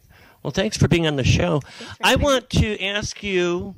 Where do we find out about Bistro 44 again? I'm going to ask you again. So you can you can go on Facebook. We have a Facebook page, Bistro44. Um, you can email us at bistro44restaurant at gmail.com, or you can call me seven days a week at 616 836 1374. And are you usually at Brackett and Company? I am in town every day. Um, we're working out of Saugatuck Douglas Community Church right now for their Right. kitchen. They have a great kitchen. They, They do. have a wonderful kitchen. Um, they have like six ovens, Yep. which is my dream. Um, and so I am there s- five days a week during the week, and then I'm at Brackett for the weekend. So I'm in town seven days a week. So you can get food, you can come shopping, whatever. So Okay. you've got some take and bake options though too for people. Yep. So everything's already made. You just have to warm it Yep. up. Um, and we try to make that as easy as possible. The containers that we uh, give you your food in can go right in your microwave if that's the way to do it. Otherwise, yeah, slip it, slip it in a pan and slip it in your oven for just a few minutes, and Perfect. you're good to go. And if I want to find your photography, I would go to You could go to Picture My View Photography by Heather Reyes. by Heather Reyes. Now, do you still have some of your photography at your mom's shop across the street? I don't. No? I don't. Um, I don't even have any in my own shop. um, I don't. You know, I just It's work to prepare all that stuff to sell. It, takes a lot of time. It is. Um, and you know, if it doesn't sell, I I'm okay with not selling my work. As you know, if it brings people joy on Facebook, I, that I'm okay with that. I just love taking pictures. I Yeah. love experiencing the beauty. So Mm-hmm. Well, I want to thank you for coming on and being with us. I really appreciate it. Heather Reyes from Brackett and Company, Bistro 44, Douglas DDA, photographer for Sadaba, City of Douglas, also the Douglas Police Department, and all around fun gal. We look forward to. If any of our neighbors are listening and you want to join in on her little Christmas carol yes, please come caroling with us. It's going to be so on the fun. 21st you're going to find us we'll be in wacky costumes throughout bring, bring a mask we're all going to be safe now, have but you got like a Facebook event or something people can going to go bring to? a little So we, should posted it on I Will Create event this afternoon. That's a great idea. Um, we posted it on Saugatuck Douglas Get the whole town informed uncensored, and Right. um, um, and just kind of to see what interest was out there. There seems to be some interest. I keep getting messages overnight. I was getting messages too. So I will create events. Fantastic. Um, and we would love to have as many people join us as possible. it'll be a lot of fun It will be a lot. i think we should walk across the bridge to douglas Absolutely, i always think that parades should do that I agree. And it's such a beautiful view with the walk tree across and the bridge and be in star. both towns i like that idea well thanks for coming in Thanks for having I me. I appreciate you, Heather Reyes of Brackett and Company, Bistro 44. Check her out. Check out her buns. and uh, they really do look fresh. Good. Hot and fresh. thanks for coming on, Heather. And uh, thanks for listening in. Thank you, Charming Saugatuck Rentals, the Interurban Transit Authority, back to the Fuchsia Flower Shop and Mill Pond Realty. You're listening to Saugatuck on Sunday on 92.7 The Van and 92.7thevan.com. We'll be right back. Good morning and welcome to Saugatuck on Sunday with your host Gregory Muncie on the Lakeshore's 92.7 The Van. Gregory talks with area business owners, civic leaders, as well as other folks in the region to find out what's happening in the Saugatuck Douglas area. Saugatuck on Sunday is being brought to you by Charming Saugatuck Rentals, The Interurban, Back to the Fuchsia, and Mill Pond Realty. And now, Gregory Muncie with Saugatuck on Sunday on the Lakeshore's 92.7 The Van. Good morning. We're back, and it is so pretty outside. It's been snowing. We're looking down Butler Street here in beautiful downtown Saugatuck. Grab another cup of coffee. Thanks for joining us. And I uh, want to thank our sponsors, Charming Saugatuck Rentals, the Interurban Transit Authority, Back to the Fuchsia Flower Shop, and Mill Pond Realty. We appreciate our sponsors, and we appreciate Chad Cashman, our producer there, lining everything up for us. And also, I have a special little helper here, CJ Badgerak. Like to give him a little thank you, as he's been queuing in our bumper music and our disco music. And it's going to be time to bring that disco ball down. I've been talking with Erin. Heather Reyes uh, was just here from Bistro 44. Erin Wilkinson here with me, and I appreciate you being my co-host. Kind of glazed over eyes still a little bit because it's still too early. I'm for still trying to wake her up. In between the commercials, um, I've got the water out, water bottle on her, and uh, and I'm putting ice on. A couple little toothpicks propped in my eyes to keep Right, them propped in your eyes, correct. but we like to wake up. For folks that don't like to wake up, you could, of course, go to 92.7thevan.com and listen to us anytime you want. We've got our podcast, will be right there. And, um, well, we've got another special guest. We were telling you about uh, these trails that are being created. This we guy's want- all over the place. this is really cool. And um, but let's get the disco ball down, and let's get that runway lit. He's uh, uh, spent uh, 10 year resident here in Saugatuck, and he's got roots all the way back to the 1800s. Interesting guy, interesting story I've got to share with you. John Vanderbeek, welcome to Saugatuck on Sunday. Thanks for stopping Hello, by. Hello, everyone. It's good to be here. You guys are awesome. I love this show. Um, let's see, you are you are quite a character. I, I I have an unusual career, and uh, and because of my career, I I basically see things that aren't there. I know that sounds kind of crazy until I explain what that means, but but as a as a professional toy inventor, I'm constantly inventing new mechanisms uh, to delight young children all over the world. And uh, around here for uh, for trails, I imagine things that aren't here as well. Yeah. And I, you could call me a trail inventor. Trail inventor. I remember when I first met you, uh, I was at Phil's. And I was working at Del Sol at the time. That was when Mike Carey, before I owned it. It was uh, Mike Carey owned it. And, uh, Mike, and Mike was a good guy. Yeah, great guy. I great haven't guy. seen him in a couple of years. yeah, he still lives in Douglas. Okay. And, and he's still Hey, uh, Mike. fixing. Hi, Mike, if he's listening up there. He's, um, uh, he's still the perfect little handyman. He's always working on projects. I saw him this, uh, he's always talking me into projects. Yeah. Um, and I saw him working uh, over at uh, Edward Gilpin's house, and uh, Okay. over there on Center Street. Yeah, yeah, Yeah, it's so- a great, great town. Yeah. we all know each other. Yeah, it really is. And I remember first meeting you, and I found out that you are, like you said, you're a toy inventor. I think that is so cool. I think that's so cool too. I When I, would love found to that have that out, job. I was like, we've You've got, got- toy inventors that live in Saugatuck. You've got the kind of job where everybody wishes I could do that. You know? yeah. It, it is fun. I, I, I live in a machine shop. I, I build stuff that I dream up. I do like a new flipping Spider Man or jumping RC car all the time, or a Barbie fashion play or hair play. You name it. Uh, the toy industry is a good home for a creative person like me. What's it like to walk through a store, a toy store, and say, "Oh, I did that"? Oh, it's cool, but what's what's neat in in the toy inventing community, we all appreciate each other. It's a comp, it's a competitive business. But, but I look at something and I'm like, oh, that's Steve's Steve Casino's invention right there. oh, there, that's uh, Robert Schwartzman's invention, and I know all the guys that did did the stuff, and it's Right. really neat to to see it. And I put on my X-ray vision goggles and I try to look at how they really work inside. You know what I mean. right? Sounds like the puppeteers. All the puppeteers that So yeah, me going into the into the toy aisle, I'm looking at things, imagining, well, how's that work inside? How many motors are in there? Mm-hmm. What, what kind of electronics is running that?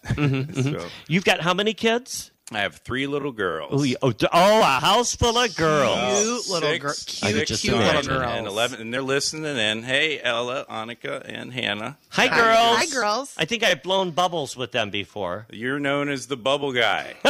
we have many Over at Music years. in the Park. Yeah, my kids grew up going to music in the park, and that's of course on along the river here. Uh-huh. uh you host uh, music on the park in the gazebo over there for years. It's a great event. I love it's, it. it's fantastic. Uh, we're looking forward to it uh, this year. So or if next you, year. I should so if say. you're the bubble guy, does that make me the LED cotton candy girl? I think Yes. so. No, you're just Right. the Halloween princess. You're the, you know, I hate Queen to of say, Queen of Halloween. Queen of Halloween. I guess that's all I can say about you. Yeah, and everybody knows that. I mean, anybody that's been to that parade, you know, great. almost, I, and I everybody in bleed West Halloween. Michigan. I kind of bleed Halloween. There's no, there's no two ways about it. Right, right. And then you've got a wife, and she is very talented. She's a fireball too. she makes cookies. Banana Split Cookie Co. Check it out on Facebook. These cookies are. Uh, you should see what they look like. I've not had her cookies She's an yet. artist, a graphic designer. They're Um, incredible. her and I started our company, Sweet Spot Studio, together. yep. If you want to check it out, sweetspotstudiodesign.com. Um, and and and she's yeah, she's talented. I'm lucky. We're a good match. We met when we were 18. We've been together longer than we haven't. Wow. Mm-hmm. I met you guys. I think I've I've met you at, at events over the years, but the first time I think I probably got to know you a little bit was at CPR class at the fire department. Oh, really? Yeah, Yeah. that was. I need a refresher course. My- my I don't dad know and if I I trust had- myself saving a life right now. I, I, that was eight years ago. Was it eight years think- ago? Well, you know what? It was six years ago because my parents were here. I moved my parents up here after I moved here. And they sold their house in Germantown, Ohio, and, and bought a place across the street for me. And, and and when they moved here, So, so tell me something. You live over in uh, the other side of the uh, harbor here, right? I, I am You're in the lucky enough township? to have a few properties in Saugatuck. I spend our full time living over near Clearbrook Golf Course in one of those neighborhoods back there. It's real nice back there for families because it's year round. Uh-huh. Along the beach here in Saugatuck, there's there's not a lot of people in the winter, and the kids could get lonely. So I have a place about a quarter mile from the beach in the middle of the woods. And we go Right. there for for weekends or weeks. Uh-huh. Just have a nice time. So, is that where you started getting into these trails? What, what prompted that? Oh You- well, what prompted? That's a good Uh, question. Uh, Looking for the trails. Uh, we'll talk about that in a minute. Your uh, trails program. So sure. But- uh, years ago, uh, after moving here, it was a bit of an adjustment from New York City to here, and uh, and I loved it. And it was it was something that we chose. We we picked this town and moved here, and uh, and and I and I started to feel real. Real kind of funny, almost depressed, and, and I started going out on hikes, and it was a healing experience for me. It was about Right. exercise, it was about nature, and I just started to discover all the trails in the peninsula, which is the peninsula is over on the other side of the river between the beach and the river, mm-hmm. across from downtown Saugatuck. If you look across the river, you see the peninsula, and it's full of 425 acres of conservation. Mm-hmm. And I started to get to know that, and it healed me within a few months. Yeah, it's beautiful Yeah. out there. Oh, it really is. And you know that's what I like about the winter as well. I'm the same way. I'll bundle up and go and go for hikes. And but I don't do this. I'm I'm just a regular. I've got one path that I do. I see. I'll walk from downtown Saugatuck all the way to uh, Mount Baldhead in the winter, all bundled up. That's a good Sometimes. I'll do the lakeshore walk around Campbell. And then, I, I, but I just stick on the roads. Like I, Oh, you're trails, missing out. You're I don't, missing out. The trails are this beautiful. is what I'm excited They're about beautiful. this winter. I'm going to investigate these trails. They're gorgeous. I'll And go with you. He he's got these maps here, and we'll talk about that. Yeah, there's a lot of existing trails. I learned about all the trails over the last several years, and I started to map some of them just because there's not a lot of trail maps around here. A lot of the trails aren't used much. They're trails that Yep. have been used since the 1800s. Some of them are even old uh, Native American trails. Holland Street was an old Native American Yep. trail. The interurban right. Yeah. went right through there. Now, you said you had roots here in the 1800s. What does that mean? Well, that means I thought I was coming to a strange new town, but I did have uh, my my dad's first cousin lives here. His name's Al Vanderbeek. He's built docks here for many years. Oh, Um, and uh, and and so skip a generation. Uh-huh. My family, I have great great great grandparents in Zeeland buried in that cemetery over there. Oh, And- wow. And so my my grandmother's maiden name was Terhar. When I moved here, I got into my neighborhood. One of the neighbors' maiden name Terhar. Turns out we have the same uh, second great grandfather.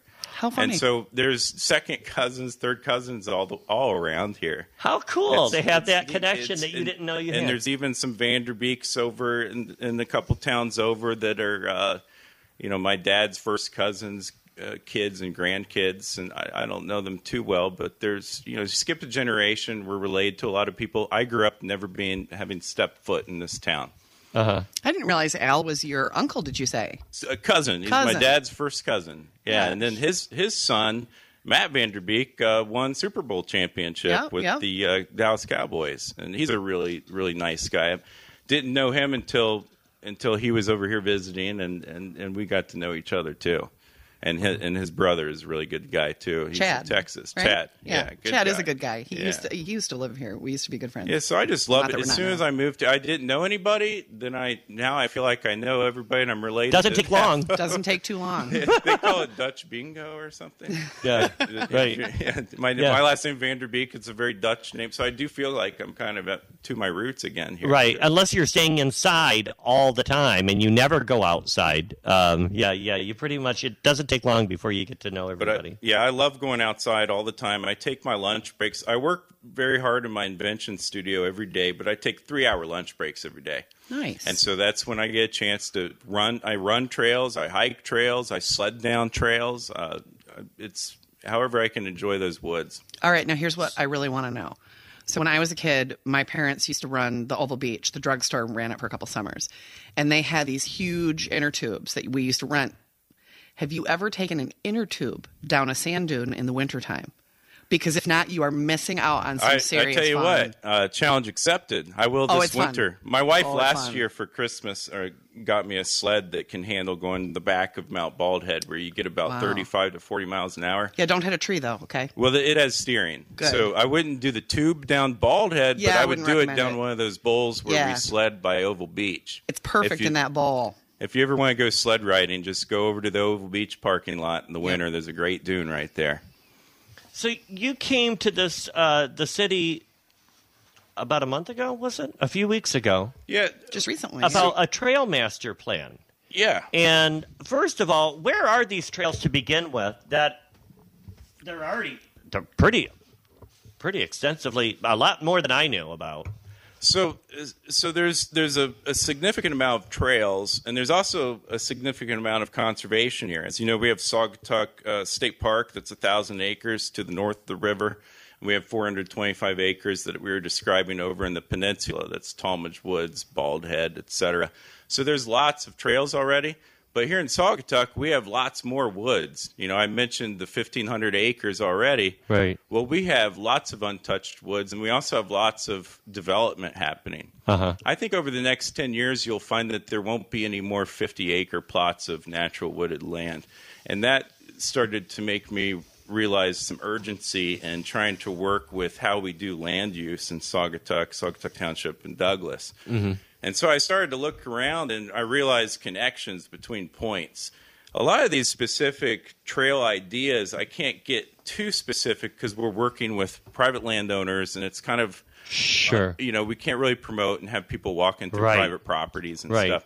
So I started to propose my first proposal of this idea that I've been dreaming up for a year and a half, two years, um, was to the, uh, the Saugatuck Township Parks Commission, and that's something that you know, Saugatuck Township has its government, but years ago, Patty Birkholz, who was pretty much the person who made State Park happen, mm-hmm. she set the township up with a Parks Commission because she had the vision. She knows in township they don't have a lot of money, like like downtown Saugatuck or Douglas, to be able to buy another piece of land and whatnot. But they, but she set up this commission to have influence. Mm-hmm.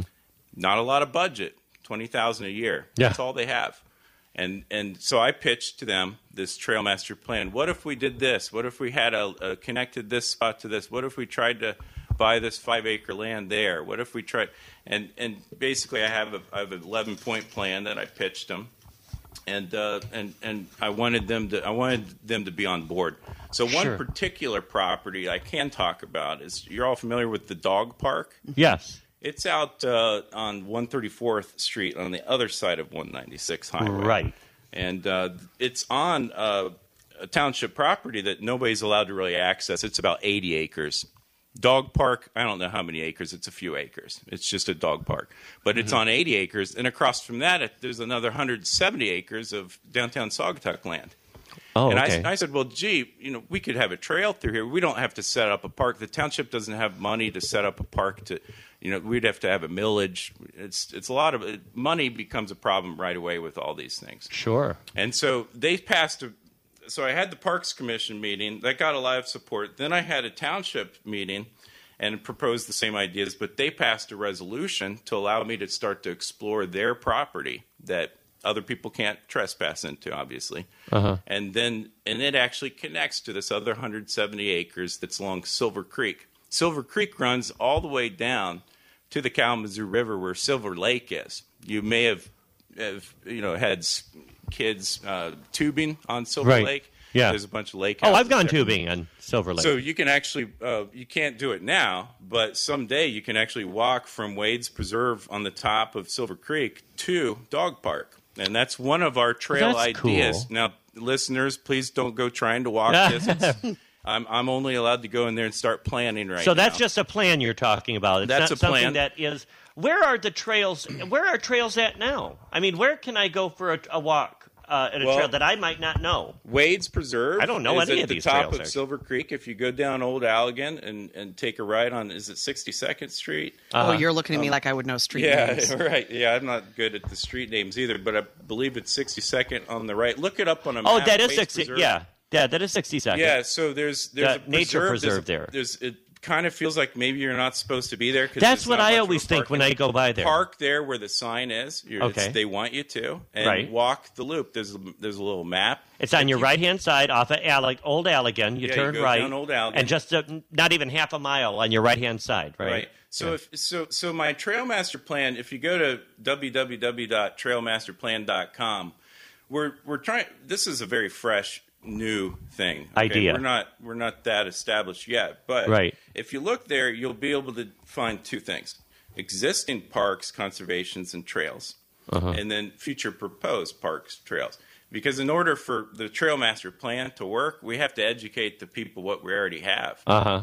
Right. So you have before you get to the Wade's Preserve, you have River Bluff Park, and that's over on the right, right when you pull off of Blue Star. That's right. And That's don't where we just used to stop have at Easter. the parking lot. You think it's just this highway side park with a bunch of noise. I read the reviews. They talk about highway noise. Walk down the hill to the river. Yeah, it's beautiful. It's beautiful. Walk those trails. Uh-huh. So there's another trail you can try out. Okay. And of course, there's a lot more if you just go to the website and click trails and Uh-huh. then click existing trails, and you can look at all the trails. We've been we've been doing GPS uh, trail mapping. Me and some volunteers. Chris Clark is is a, is a guy in Saugatuck Township that's helping a lot.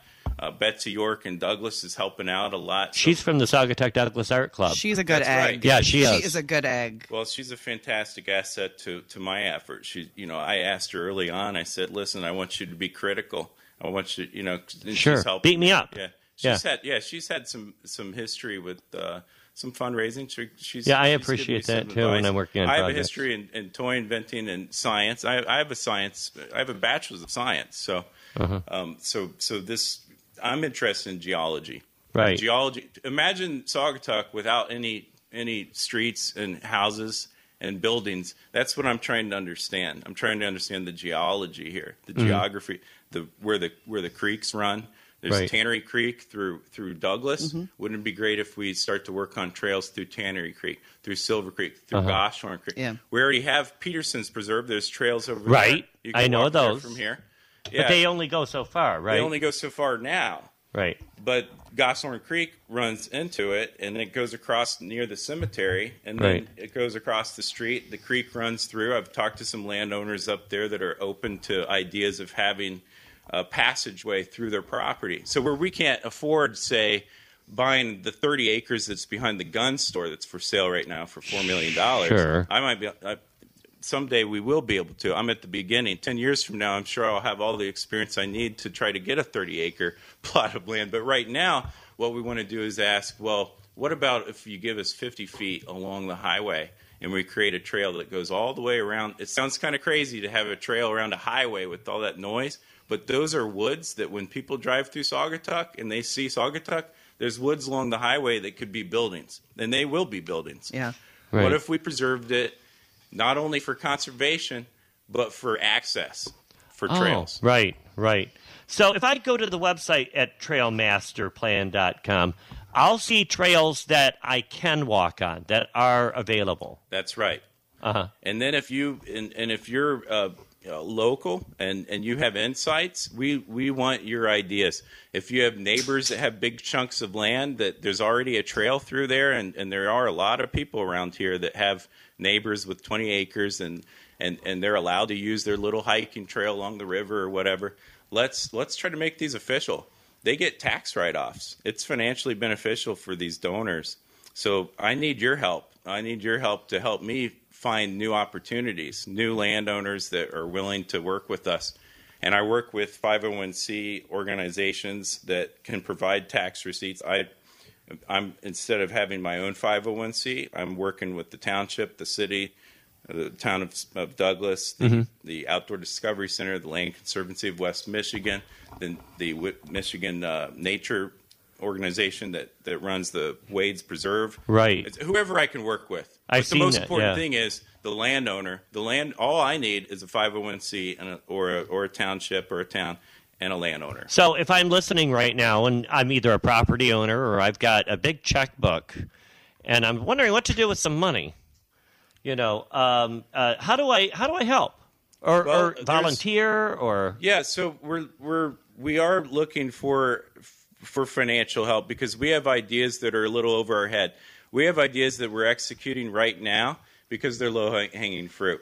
I'm working on my first few easements right now with private landowners, and we've raised the money. Thank you, people, for, for funding the GoFundMe page we have with the ODC. Because is that still just- up or? uh, it's still up. You could get it uh, at our website, and that supports some of these trail easements that I'm working on with them. Um, if there's a bigger if there's a bigger donor that you know we're talking about legal expenses, a couple thousand dollars to help the landowners so they don't have to spend. Yeah, if you had a blank check to spend on anything. I, I would buy up um, I would buy up all the remaining large tracts of land in, in the area. Um, it cost us uh, t- twenty million dollars to buy the Harbor Shore North area, north of Oval Beach, between Oval Beach and the river. Twenty million dollars, ten million, a little more than ten million was from DNR, and the rest was tied together with private donors and the city and Right. et cetera. So so the uh, that's a lot of money. With that same amount of money, we could actually buy the rest of the woods in our whole area, which Wow. is kind of amazing. Because what could you do with that? I'm not saying we should just conserve everything. I have no problem with developers. Right. We need a, a healthy balance. Sure. But if but that's what my dream would be. It's just buy the rest. Let's conserve all of it. I'm only working on trails because I can't conserve all of it. It, it's hard to quantify the value that undeveloped space brings to our community, but it is substantial. It's what we all love. I mean, when I, pardon me, when I lived in Chicago, I couldn't wait to get back to hiking in the dunes here because just exactly what you said, it's so healing to have that space. Driving through the farmland, the undeveloped, the non-parks. I love driving down Old Allegan and noticing all the woods, but we all notice how much that's going away. Yeah. Mm-hmm. I give it 10 years, guys. If you like your country drives the way they are with the woods and everything, 10 years. It'll all Yeah. be different. yeah, it's just We've land seen- is starting to sell very quickly around here. That's right. Especially We with have seen quite an, People are an fleeing increase the in in Yeah. uh, in building and uh, We've already seen it since I moved here 10 years ago. It started. Um, it started you know, 30 years before that with gentrification. Sure. And now it's happening again with COVID. And, Sure. and now everybody wants to move And it's here. really about balance. It's not about buying everything up and making everything natural. You know, you've got to have development. You, right. want to grow. You know. Well, Uh, I, we've I'd like to point out a case study of a couple developments that people should feel good about. Um, the Presbyterian camp, it's heartbreaking to see all that beachfront, all those walls go up and, and uh, on the beach and block walks, and, and I hear a lot of talk locally about that. But look at that, uh, 100 and I think it was 70 acres, and 130 acres of it was preserved forever. Mm-hmm. And it might not be public. That's Right. south of the 425 acres of Oval Beach and Bald Head and Talmadge Woods. But that's another 125 acres of habitat that those developers did. And hey, I would rather it be all natural, but they they saved most of it, and we have to give them credit for that. Any development that goes in should be done like that. Well, and you also have to think about the other side of it is that's a heck of a tax base for the city. Yeah, that's, right. for sure. And not only You've that, gotta have the that developer balance. spent ten million dollars, and that tax And- base helps fix the roads, Yeah. and it helps Yeah. pay for Christmas lights, and If- yeah, lots of things like that. Yeah. If we want developers so there's, to like you said, I like the word you use, balance. Balance, yeah. um, That's because right. that's really what it's about, and and it's not all one way, not all the other way, but just finding that perfect balance. and right now we have the North Shore development, the old Dennison property, which was originally 600 some acres, and, and luckily we bought the southern part of it. And but yet there's still a river cluster there, and there's still the uh, there's a along the river there's the Pines Camp. What is it called? Pine Trail Camp? Pine, Pine Trail. Trail, Pine yep. Trail Camp. It's it's at least five acres, but they have an option on that, so it'll be developed. Yeah. And I so I would call on local residents. Let's try to negotiate with the Padnos family. Let's try to save some of that river. I know there's efforts to stop the harbor. I don't know if that'll really happen. Who knows? But let's look at what's not developed and planned for already and try to work with them. Right, I totally agree. Well, John, thanks for coming on the show. Yeah, thank you. Um, anything else you'd like to share with us well, about your trails master? I'm just a I'm a big fan of you and and your energy and uh, and this is a fantastic fit. And so to bring me in at the beginning of what you're starting, I really appreciate that. Well, I appreciate having you. Um, what's your plans for Christmas? Are you going to spend it in your little house over there by the?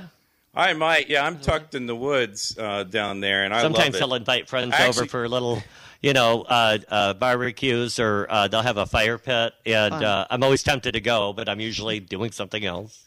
That was that was my dream come true. Hiking these trails, I always thought, man, if I could own just a little piece of that valley for a tiny little house, and that's what I got. My lot's only 50 feet, but it's all I need. Yeah. 'cause it's it's right in the conservation. Well, thank you for all you do in the community, Yeah. not just the trail map, but all the other projects that you get involved Oh, in. I. I know you're behind a lot of things. Yeah, I you started guys get involved a, lot. I started a STEAM camp with kids years ago, and, and I had to put that aside for this because this is this goes back to a childhood dream. I wanted to always do something about the environment, deforestation, recycling, sustainability. This is our moment, guys. If you want to help, check out at Trailmaster Camp uh, at Trailmaster Plan at Facebook and Uh, trailmasterplan.com. Yep, trailmasterplan.com. Thank you, John Vanderbeek. We've got a cut for a commercial break. That was John Vanderbeek with the Trailmaster Plan of Saugatuck and Douglas. Get out there and go hiking. Check out those trails. We'll be back with James Groen the, from the Butler Pantry. Talk about some cooking ideas and things for gift ideas. You're listening to Saugatuck on Sunday on 92.7 The Van and 92.7thevan.com. We'll be right back.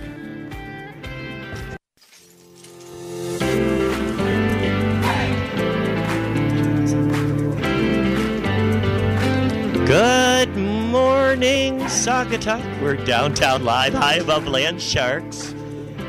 And want to welcome Erin Wilkinson. She's been my co host throughout our show, and we just talked to John Vanderbeek, found out a lot about the trails. He's been busy. He has been busy. He's been all over this town finding all those trails and exploring property. It's funny. I've He's had uh. I've had lunch with John in town, and and uh, I've watched him on all the the meetings, and I always find out more. Yeah.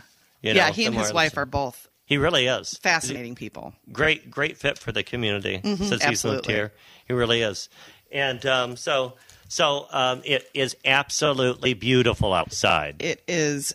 I. I have to be honest. I, I kind of want to streak out of here and get my camera and take a picture over your shoulder right now because the trees are covered in snow, and then the sky is just the sun is just starting to poke out. So down Butler Street, it's kind of a pink sky, and then over your shoulder, it's like a dark kind of blue gray. That winter sky. Oh, I love it. It is so pretty, And, and, then it's the really Christmas lights. Oh, it's just the first time the trees have been coated like that. We had a little dusting, but it just wasn't as pretty. It's just absolutely perfect. Uh, you know, there's uh, t- uh, today, yesterday, and today, the Garden Guardian Brewing is having their uh, virtual winter artesian market over there, and it's between uh, 12 and 8 p.m. All you got to do is swing by the brewery on your way to dine outside or order your goods via their online system and you can either pick them up or have them delivered. Um, they've got like a pop up shop there with lots of gifts and uh, lots of local artists like Riverbend Outpost, My Lovely Muse, Flying Trout Work Studio. There's a lot of art as a lifestyle. Annie did it. There's a lot of them that are there, and we want you to support local and uh, think about Christmas shopping. It started yesterday. They did it throughout the afternoon till 6 p.m. And they'll also be doing it today as well. And Guardian uh, is located over at 3657 63rd Street, Saugatuck. Just go over the highway, and they're on your left hand side when you're coming from Saugatuck. And you'll see them right by Belvedere, where the Red Barn used to be, the old Red Barn Theater. Do you remember that, Erin? Red Barn? Of course, I remember the Red Barn. They put on some really cool productions there. Yes, they were my there for mom many was years. in uh, Stepping Out there. It Mm-hmm. was hilarious. I remember taking my mom to see the Judy show there. Do you remember Michael Yes, my, Holmes? of course I remember Michael Holmes. Michael, who doesn't know Michael Holmes and love Hilarious. him? And I wondered what my mom would think of it. I, I've I never taken loved it.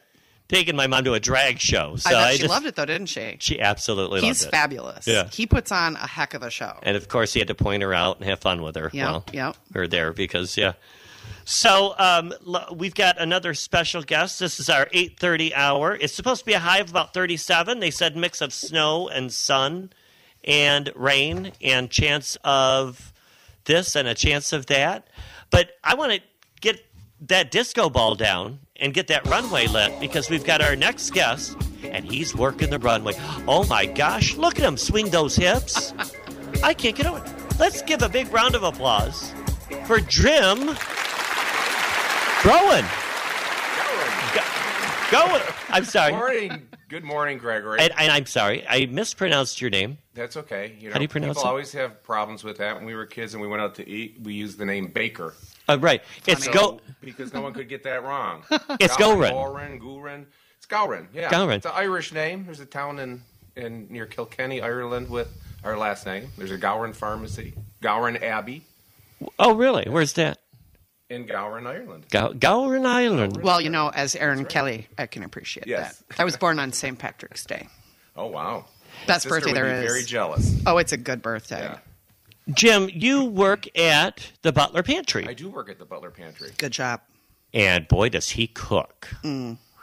i will be on facebook at night and like scrolling through and and stalking your profile and you've always got the most delicious dishes you cook at home from scratch every night It's uh, well, there's some nights I take a i'm break. well, i don't know I've- i'm I've like had- wow You know, fills and yeah well if you're ever Well, now looking you for know, somewhere 44. If you're ever looking for somewhere I to know, stay you know i've got you know an extra room here for you i'll put you uh, up in alrighty.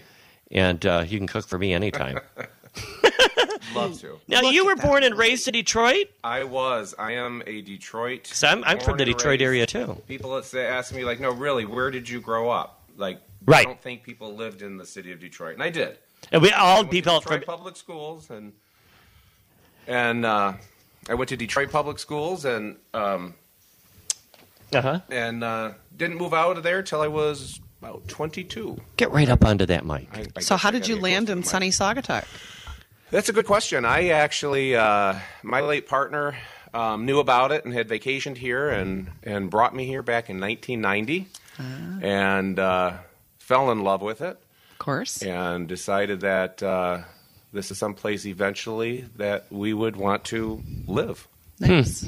And what did you do over there in Detroit? Um, I was um, I worked in retail banking. Oh, So okay. That's the not the commercial part of it, not mortgages, but the retail, the the front line there with the uh, tellers and managers and and taking your deposits and withdrawals.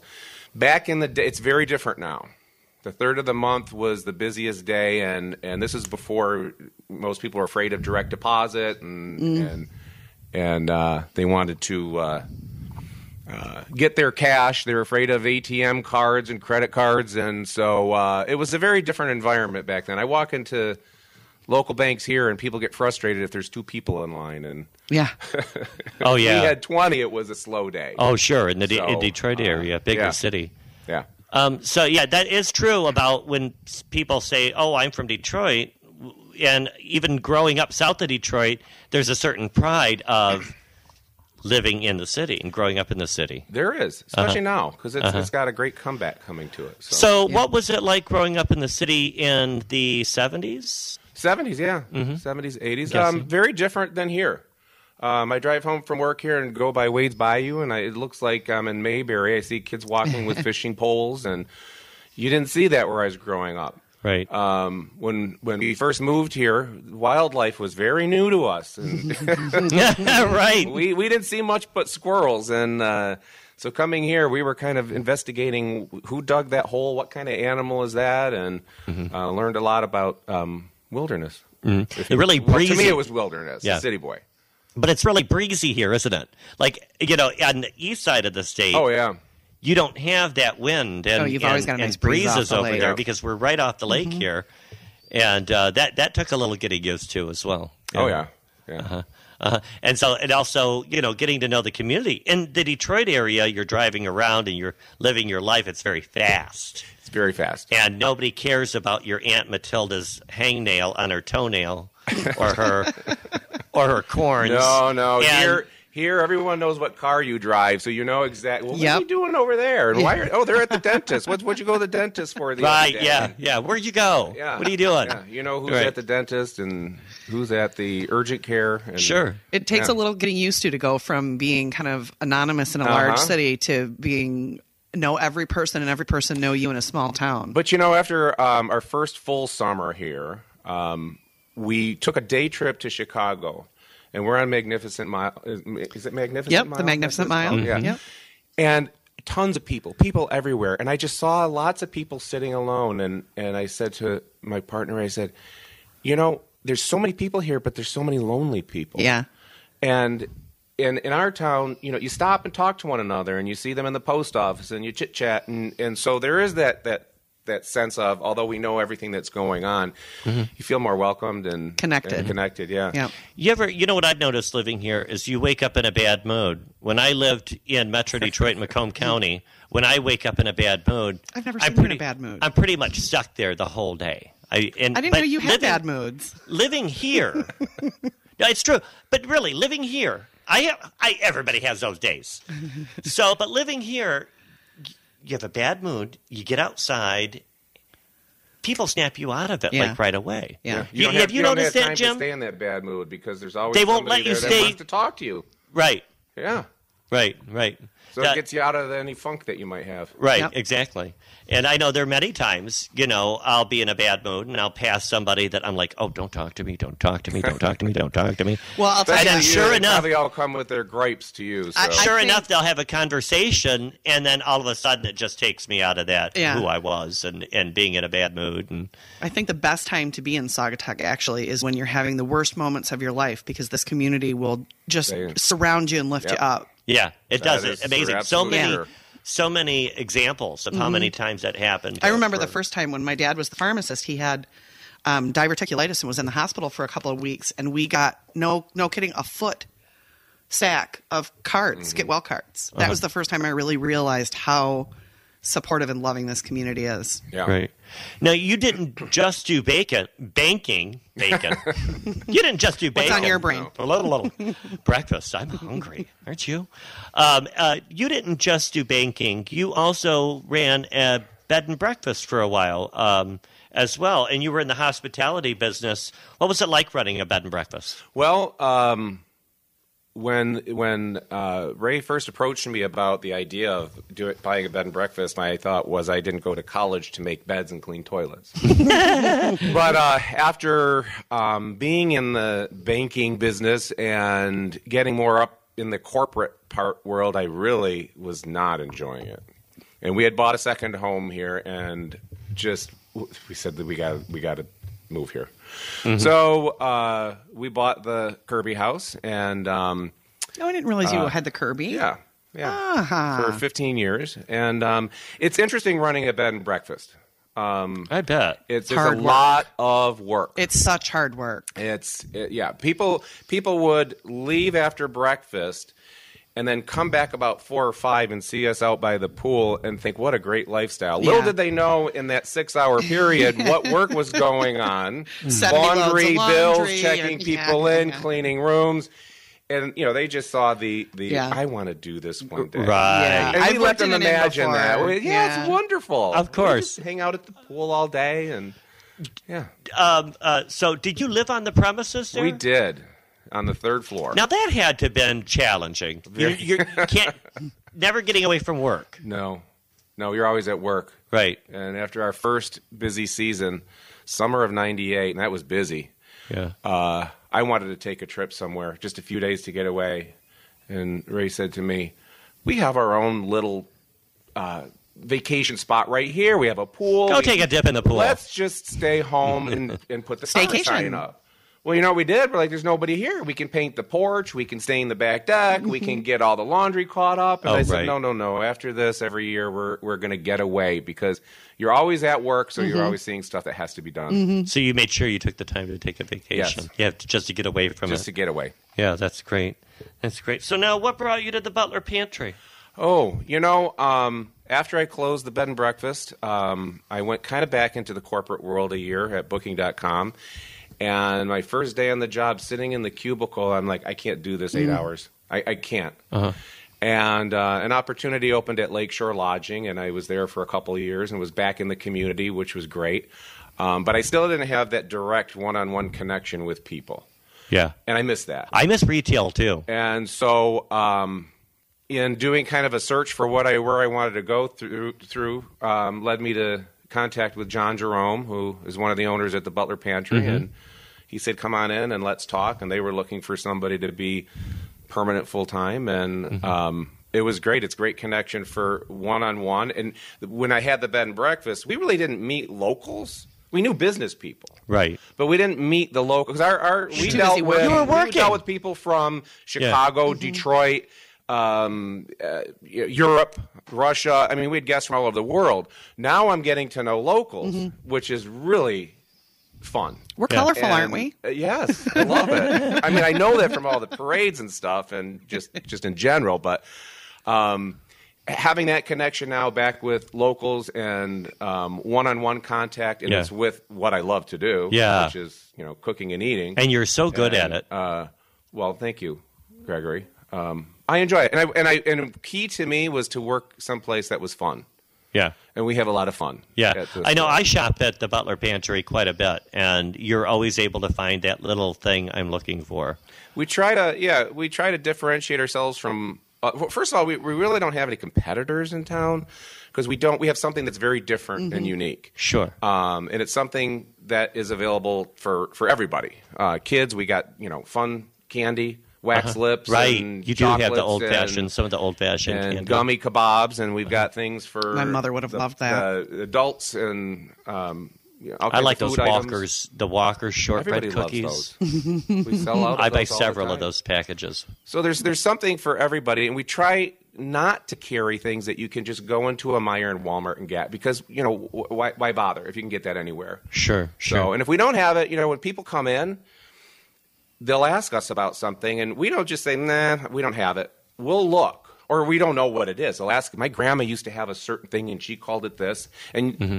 most retail you go into, they got a they got their cell phones, and you know you think they're on social media and that. We're usually looking up something for somebody that they asked us, you know, for a certain product, and see if Mm-hmm. we can find it and what it is. So we try to go out of our way to do some real research and find if we can get something for them that we don't actually carry or have in stock right then. Yeah, now the Butler Pantry used to be on the 200 block. It did. And now it's on the 400 block. yeah. I remember when uh, they were in the old Leyland spot. Valley. I actually helped John move Oh. into the new building. Good for you. And do you do you remember the old- where the Oh, Butler? yeah, yeah. Had you ever been in that basement? Um, only after they moved. It out. was about five five feet eight. The ceiling, and I'm six two. Oh. And I can't tell you how many times clunk, clunk, running up and downstairs, and uh, and uh, was able. And that per- that building is perfect. There at 439 Butler Street, yeah. right across the street from the post office. It's a great. It was like location. they didn't move. I mean, what's it was more really. quaint than the old hardware store? Oh, you know, so Wilkins many has people. such history in the community. You used to work at the hardware store, right? No, Oh, you, actually, you never did work there. No, but the joke has always been because people always used to call our house when we had a home phone, and they would say, you know, do you have this or oh, that? Oh, they and thought I would you say, were the- well, of course we've got that in our basement, but I think you're looking for Wilkins hardware. Oh, okay. and then I always used to joke that Kippy and I should get married because I'd only have to drop the on off the end of my name, Wilkins Wilkinson. right, right. There you that's go. that's funny. But no, his his dad Ron at one point, I think shortly after they closed the hardware store, put that I had been an employee, so it shows up on my profile, my Facebook profile that I've worked Oh. there, but really I didn't. Oh, I I just hung out there enough I could have had a job. I see. I think and we all did. I also see a cookie there. Um, that's uh, you guys sell the um, cookies from Cookies, on Call. Cookies on call, yeah. Um, Franny. We've, we've Yeah. got, you know, we were thinking about some things that people want to support local and get things made in Michigan. And I mean, everybody knows Fran. I mean, Yeah. I, I think if you Yeah. don't, Yep. I, I don't know where. yeah, you've that's another thing. knows It's like Fran. you know that's what we're talking about. Our And town's she so kinda enters a room just like her logo here when when she comes in. She Yes. makes, she makes an entrance. She very does. proper, grand entrance. Yes. oh, she's total proper. Oh, she's fantastic. Love her. And uh, she wanted to keep her presence of her cookies here in the Saugatuck area because she's got her shop in South, South Haven, Haven, now. yeah. Yeah. And it was a great fit. We we were able to. Uh, she still gets makes all the cookies there at her store, uh, fresh, um, no preservatives, and we bake those in the store daily, and we sell hundreds a day. It always Yeah. smells Li- like literally. fresh, warm cookies when you it walk draws people in, especially I'm in the sure summer when the doors does. are open. You sell a lot of local products, We don't do. you? Um, We I see that uh, the uh, Marguerite. Marguerite, my sister-in-law, um, she has all. She's pretty known in the area too for all her different variety of jams, and she again tries to do unique things and not just strawberry jam or grape Right. jam. She's got all kinds of uh, with um, uh, different ingredients in them, uh, so they're very unique and Uh-huh. not just plain. So she wants to stand out, and she just wrote a cookbook recently, which we carry in the store. Oh. Oh, nice. Um, and it incorporates her jams and, and other recipes from from friends. Um, I think she got a recipe in there from Laura Palazzolo. That's got to be a and- good cookbook because I've I, Oh, I've had her Palazzolo flavor. She makes an recipes. onion jam lucky, too. Lucky. Yeah. Yeah. And uh, she's offering a special today. If you come in the store and mention you heard it on Saugatuck on Sunday, you get ten dollars off her cookbook. I'm gonna get ten dollars off that cookbook if I can. off the Even if I can I get in on that Yeah. deal? I mean, that would be worth it just to get your hands on a Palazzolo's recipe. Exactly. Right. Right. Marie is a good Right. Yeah, that'd be great. I think you sell a lot of things. we things. got- we've got, Is that her um, cookbook there? The Michigan. This one, um, a local from Ludington, just a little bit up. He was So during you have COVID. you have quite a few cookbooks. We, we don't normally we because you you know unless it's something unique like Okay. Marguerite's cookbook or this one here. This is a, a guy who grew up in Ludington. He's a graphic designer. Um, during COVID, Uh-huh. he decided to bake all the family recipes and and uh, all of them. In the, it's a great cookbook. Um, all of them are he made himself. He took the pictures and he put the cookbook together.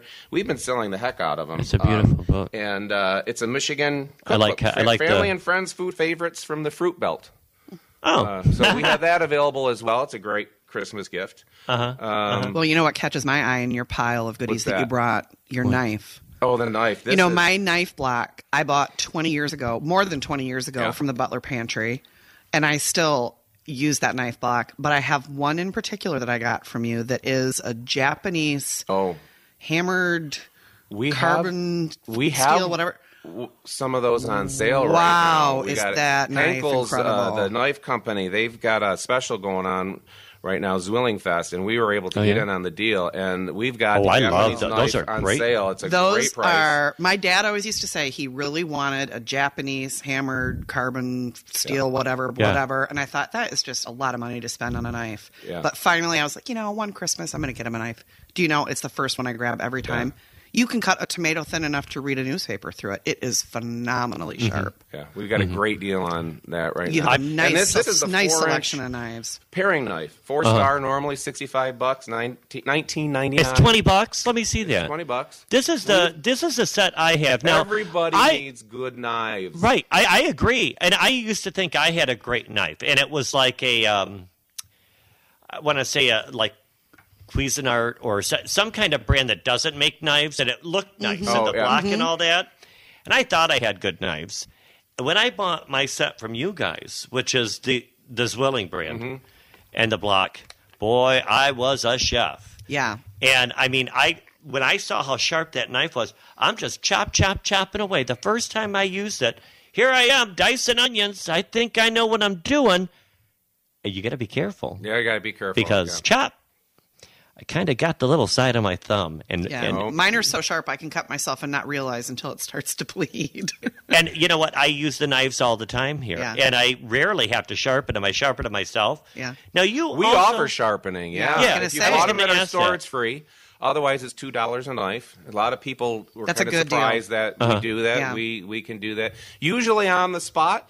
Um, depending on how busy it is and how staffed we are, it might have to give us a 24 hour, you know, leeway. Mm-hmm. But uh, yeah, we do sharpen knives there. I like the program that you guys do with service. the um, with the winter bucks that you get The um, Butler in- bucks. every year. The Butler in the bucks summer. during the summer when I'm shopping there, I accumulate them, and you get uh, what is it? A get a dollar for uh, one Butler buck for every ten dollars you spend, Uh-huh. and then you can use them as cash during the winter months, A- after Labor Day or March. during the winter months. There's specific dates there Yeah. where you And can some, double some them. you can double them, and people have really been making out last weekend. right, right. We were getting free stuff like crazy. uh-huh. How was it yesterday? Was it busy? We were swamped. Swamped, really, Swamped, with the kind of weather we're had, the We- rainy it was- kind Yeah, of. that's why I think so today's going to be That- you know- crazy. it, I didn't expect anybody when I pulled in yesterday, and we it was packed. I kept hearing people out on the street all day when I was getting ready for the show and making pumpkin bread in the evening yesterday. People were out there walking. I'm like, where is all this noise coming from? And they're just out there walking groups Yeah. of people, people that want to get out. They're, Yeah. you know, and everyone around here being very mindful of each other, Yeah. wearing masks while they're walking through town. Well, I think Saugatuck has somewhat gotten a reputation for how cautious people are being here and how careful they're Yeah. being with masks and sanitizer. And I think that pulls an additional crowd of people that want to be We've had in a place that they feel safe. Yeah, we've had customers comment about how comfortable and safe they feel here, Yeah. and how glad they are that the stores are mandating masks. Yeah. Yeah, and we're all Yeah, open. yeah, I hear making that a it lot. safe environment for people. And what better way to really make this holiday special? I mean, mm-hmm. we really, after the kind of year that we've gone through, I mean, you really want to put more meaning into Yeah. your gift mm-hmm. giving, mm-hmm. into what you're doing. You really want to make sure it's local, but not just local, really good. Yeah. You know, really good. I see you've got um, also you've got, got- cutting boards and We've got cutting boards. You made brought by in quite a bit. That's a beautiful he- cutting board. This is a local. He he lives only a few blocks from here. Actually, he does cutting boards, serving platters, charcuterie boards, bowls, knives, spoons, all from wood. There's walnut. There's mahogany. Um, it's great pieces, all individual and unique. Great gifts supporting local. Um, we've got maple syrup made by a local family here in Saugatuck that we carry, Creekwood uh, Maple Farms. And uh, Michigan mints. These are really Oh, yes. popular. They're they're made near Lansing. It's a Uh-huh. Michigan item though. Uh, Yeah. Great stocking stuffer Uh-huh. uh, for people to put in their stockings. There's love- a lot of good stocking stuff. My mom always used Oh, to yeah. get stocking stuffers at the Butler Pantry. yeah, Yeah. lots Stuff. of little gadgets for everybody. Yeah. Yep, lots of great stocking stuffers there and at the drugstore, Cute the little wine Saugatuck drugstore. and Oh Yeah. yeah, the I drug- like charcuterie. I've always wondered how to say that. Thank you. I, But, didn't- but I, I look at it and I'm like, it took me a earth do you long time to I- say it. It's charcuterie. We used to just call it an appetizer tray, right. but now it's a charcuterie. That's what we used to call it too. Well, it just sounds so much fancy. Exactly. I always felt like you know I uh, did flowers uh, part time at a uh, flower shop in Wyandotte by a big Greek family. Were you a bucket washer? And yes, I was a bucket, Bucket washer. That's right. And um, that's how they would eat. They would just put. I mean, every meal would just be on big platters and throw everything in the middle, and everybody goes at it. Well, Yeah. Jim, anything else you'd like to add? Gosh, um, We talked safe, about so much. uh, when you're cooking. You know, Are you working Wait, today? I'm working today. I'll So we can come store. see you at the Come and Butler Pantry. me. Uh-huh. You can see my flashing outfit here. I walked in with the disco ball. All right. Yeah. It's uh, 439 Butler Street. 439 Butler Street. Right across from Right anything from special? Any special going on right now? No, but check our check our Facebook page. Uh, Monday, we're doing Santa Saturdays through this weekend. This Saturday's the last. You're doing one. another Santa Saturday. We're doing another Santa Saturday, so we have a special offer coming up. The the last few weeks, um, we've had fun with Pop Your Discount and uh, free gift certificates. Pop your and- discount. Yeah, you pick a balloon Are you in the allowed to store, do you pop the or- balloon, and whatever's in there, you get the discount. Well, Oh, And wow. you can pick however you want to pop the balloon. Well, Well, I'll I'm gonna come that in- you told me that those those Japanese knives are on sale, I might have to come down and do a little shopping. That's I right. just want to come in and do some popping. That sounds fun too. That's what I want to do. Hey, Jim, thanks for being with us. Hey, great pleasure. Thanks. I'm honored. Jim Gorin. Are oh, you happy? I said that right? Yeah. Kind of right? From the Butler Pantry, downtown Saugatuck. Thanks for being with us. We're My running out of time. Great. I know. I know so I could go on and on and on and talk about. more. Your snowball cookies or Russian wedding cakes. Yeah, carry go help yourself to some you pumpkin bread before Oh, you all right. leave. I want to thank everybody for listening in, and I want to thank our sponsors, Charming Saga Saugatuck Rentals, the Interurban Transit Authority, Back to the Fuchsia Flower Shop, and Mill Pond Realty. And thank you for tuning into us, Saga Saugatuck on Sunday. Every week here. Next week, Saga Saugatuck on Sunday, my special co-host will be Brandy Pierce from Phil's Bar and Grill. I'll also have Bertie Holly from the Old Pike Cottages and a Dustin Tyler from Modales Wines. And finally, yeah, uh, and then uh, one more guest, Krista Winteringham will be here from the Brass Anchor and Ice Baby. Tune in to us next week. You're listening to Saugatuck on Sunday at 92.7 The Van and 92, 92.7thevan.com. Have a great Sunday, everybody. Thanks for joining us this morning for Saugatuck on Sunday with your host, Gregory Muncie. Today's show has been brought to you by Mill Pond Realty, Back to the Fuchsia, The Interurban, and Charming Saugatuck Rentals. If you'd like to hear today's show, you can go to our website for the podcast, 927thevan.com. It's also on our mobile app. And join us next Sunday, 7 a.m. for Saugatuck on Sunday on the Lakeshores 927 The Van.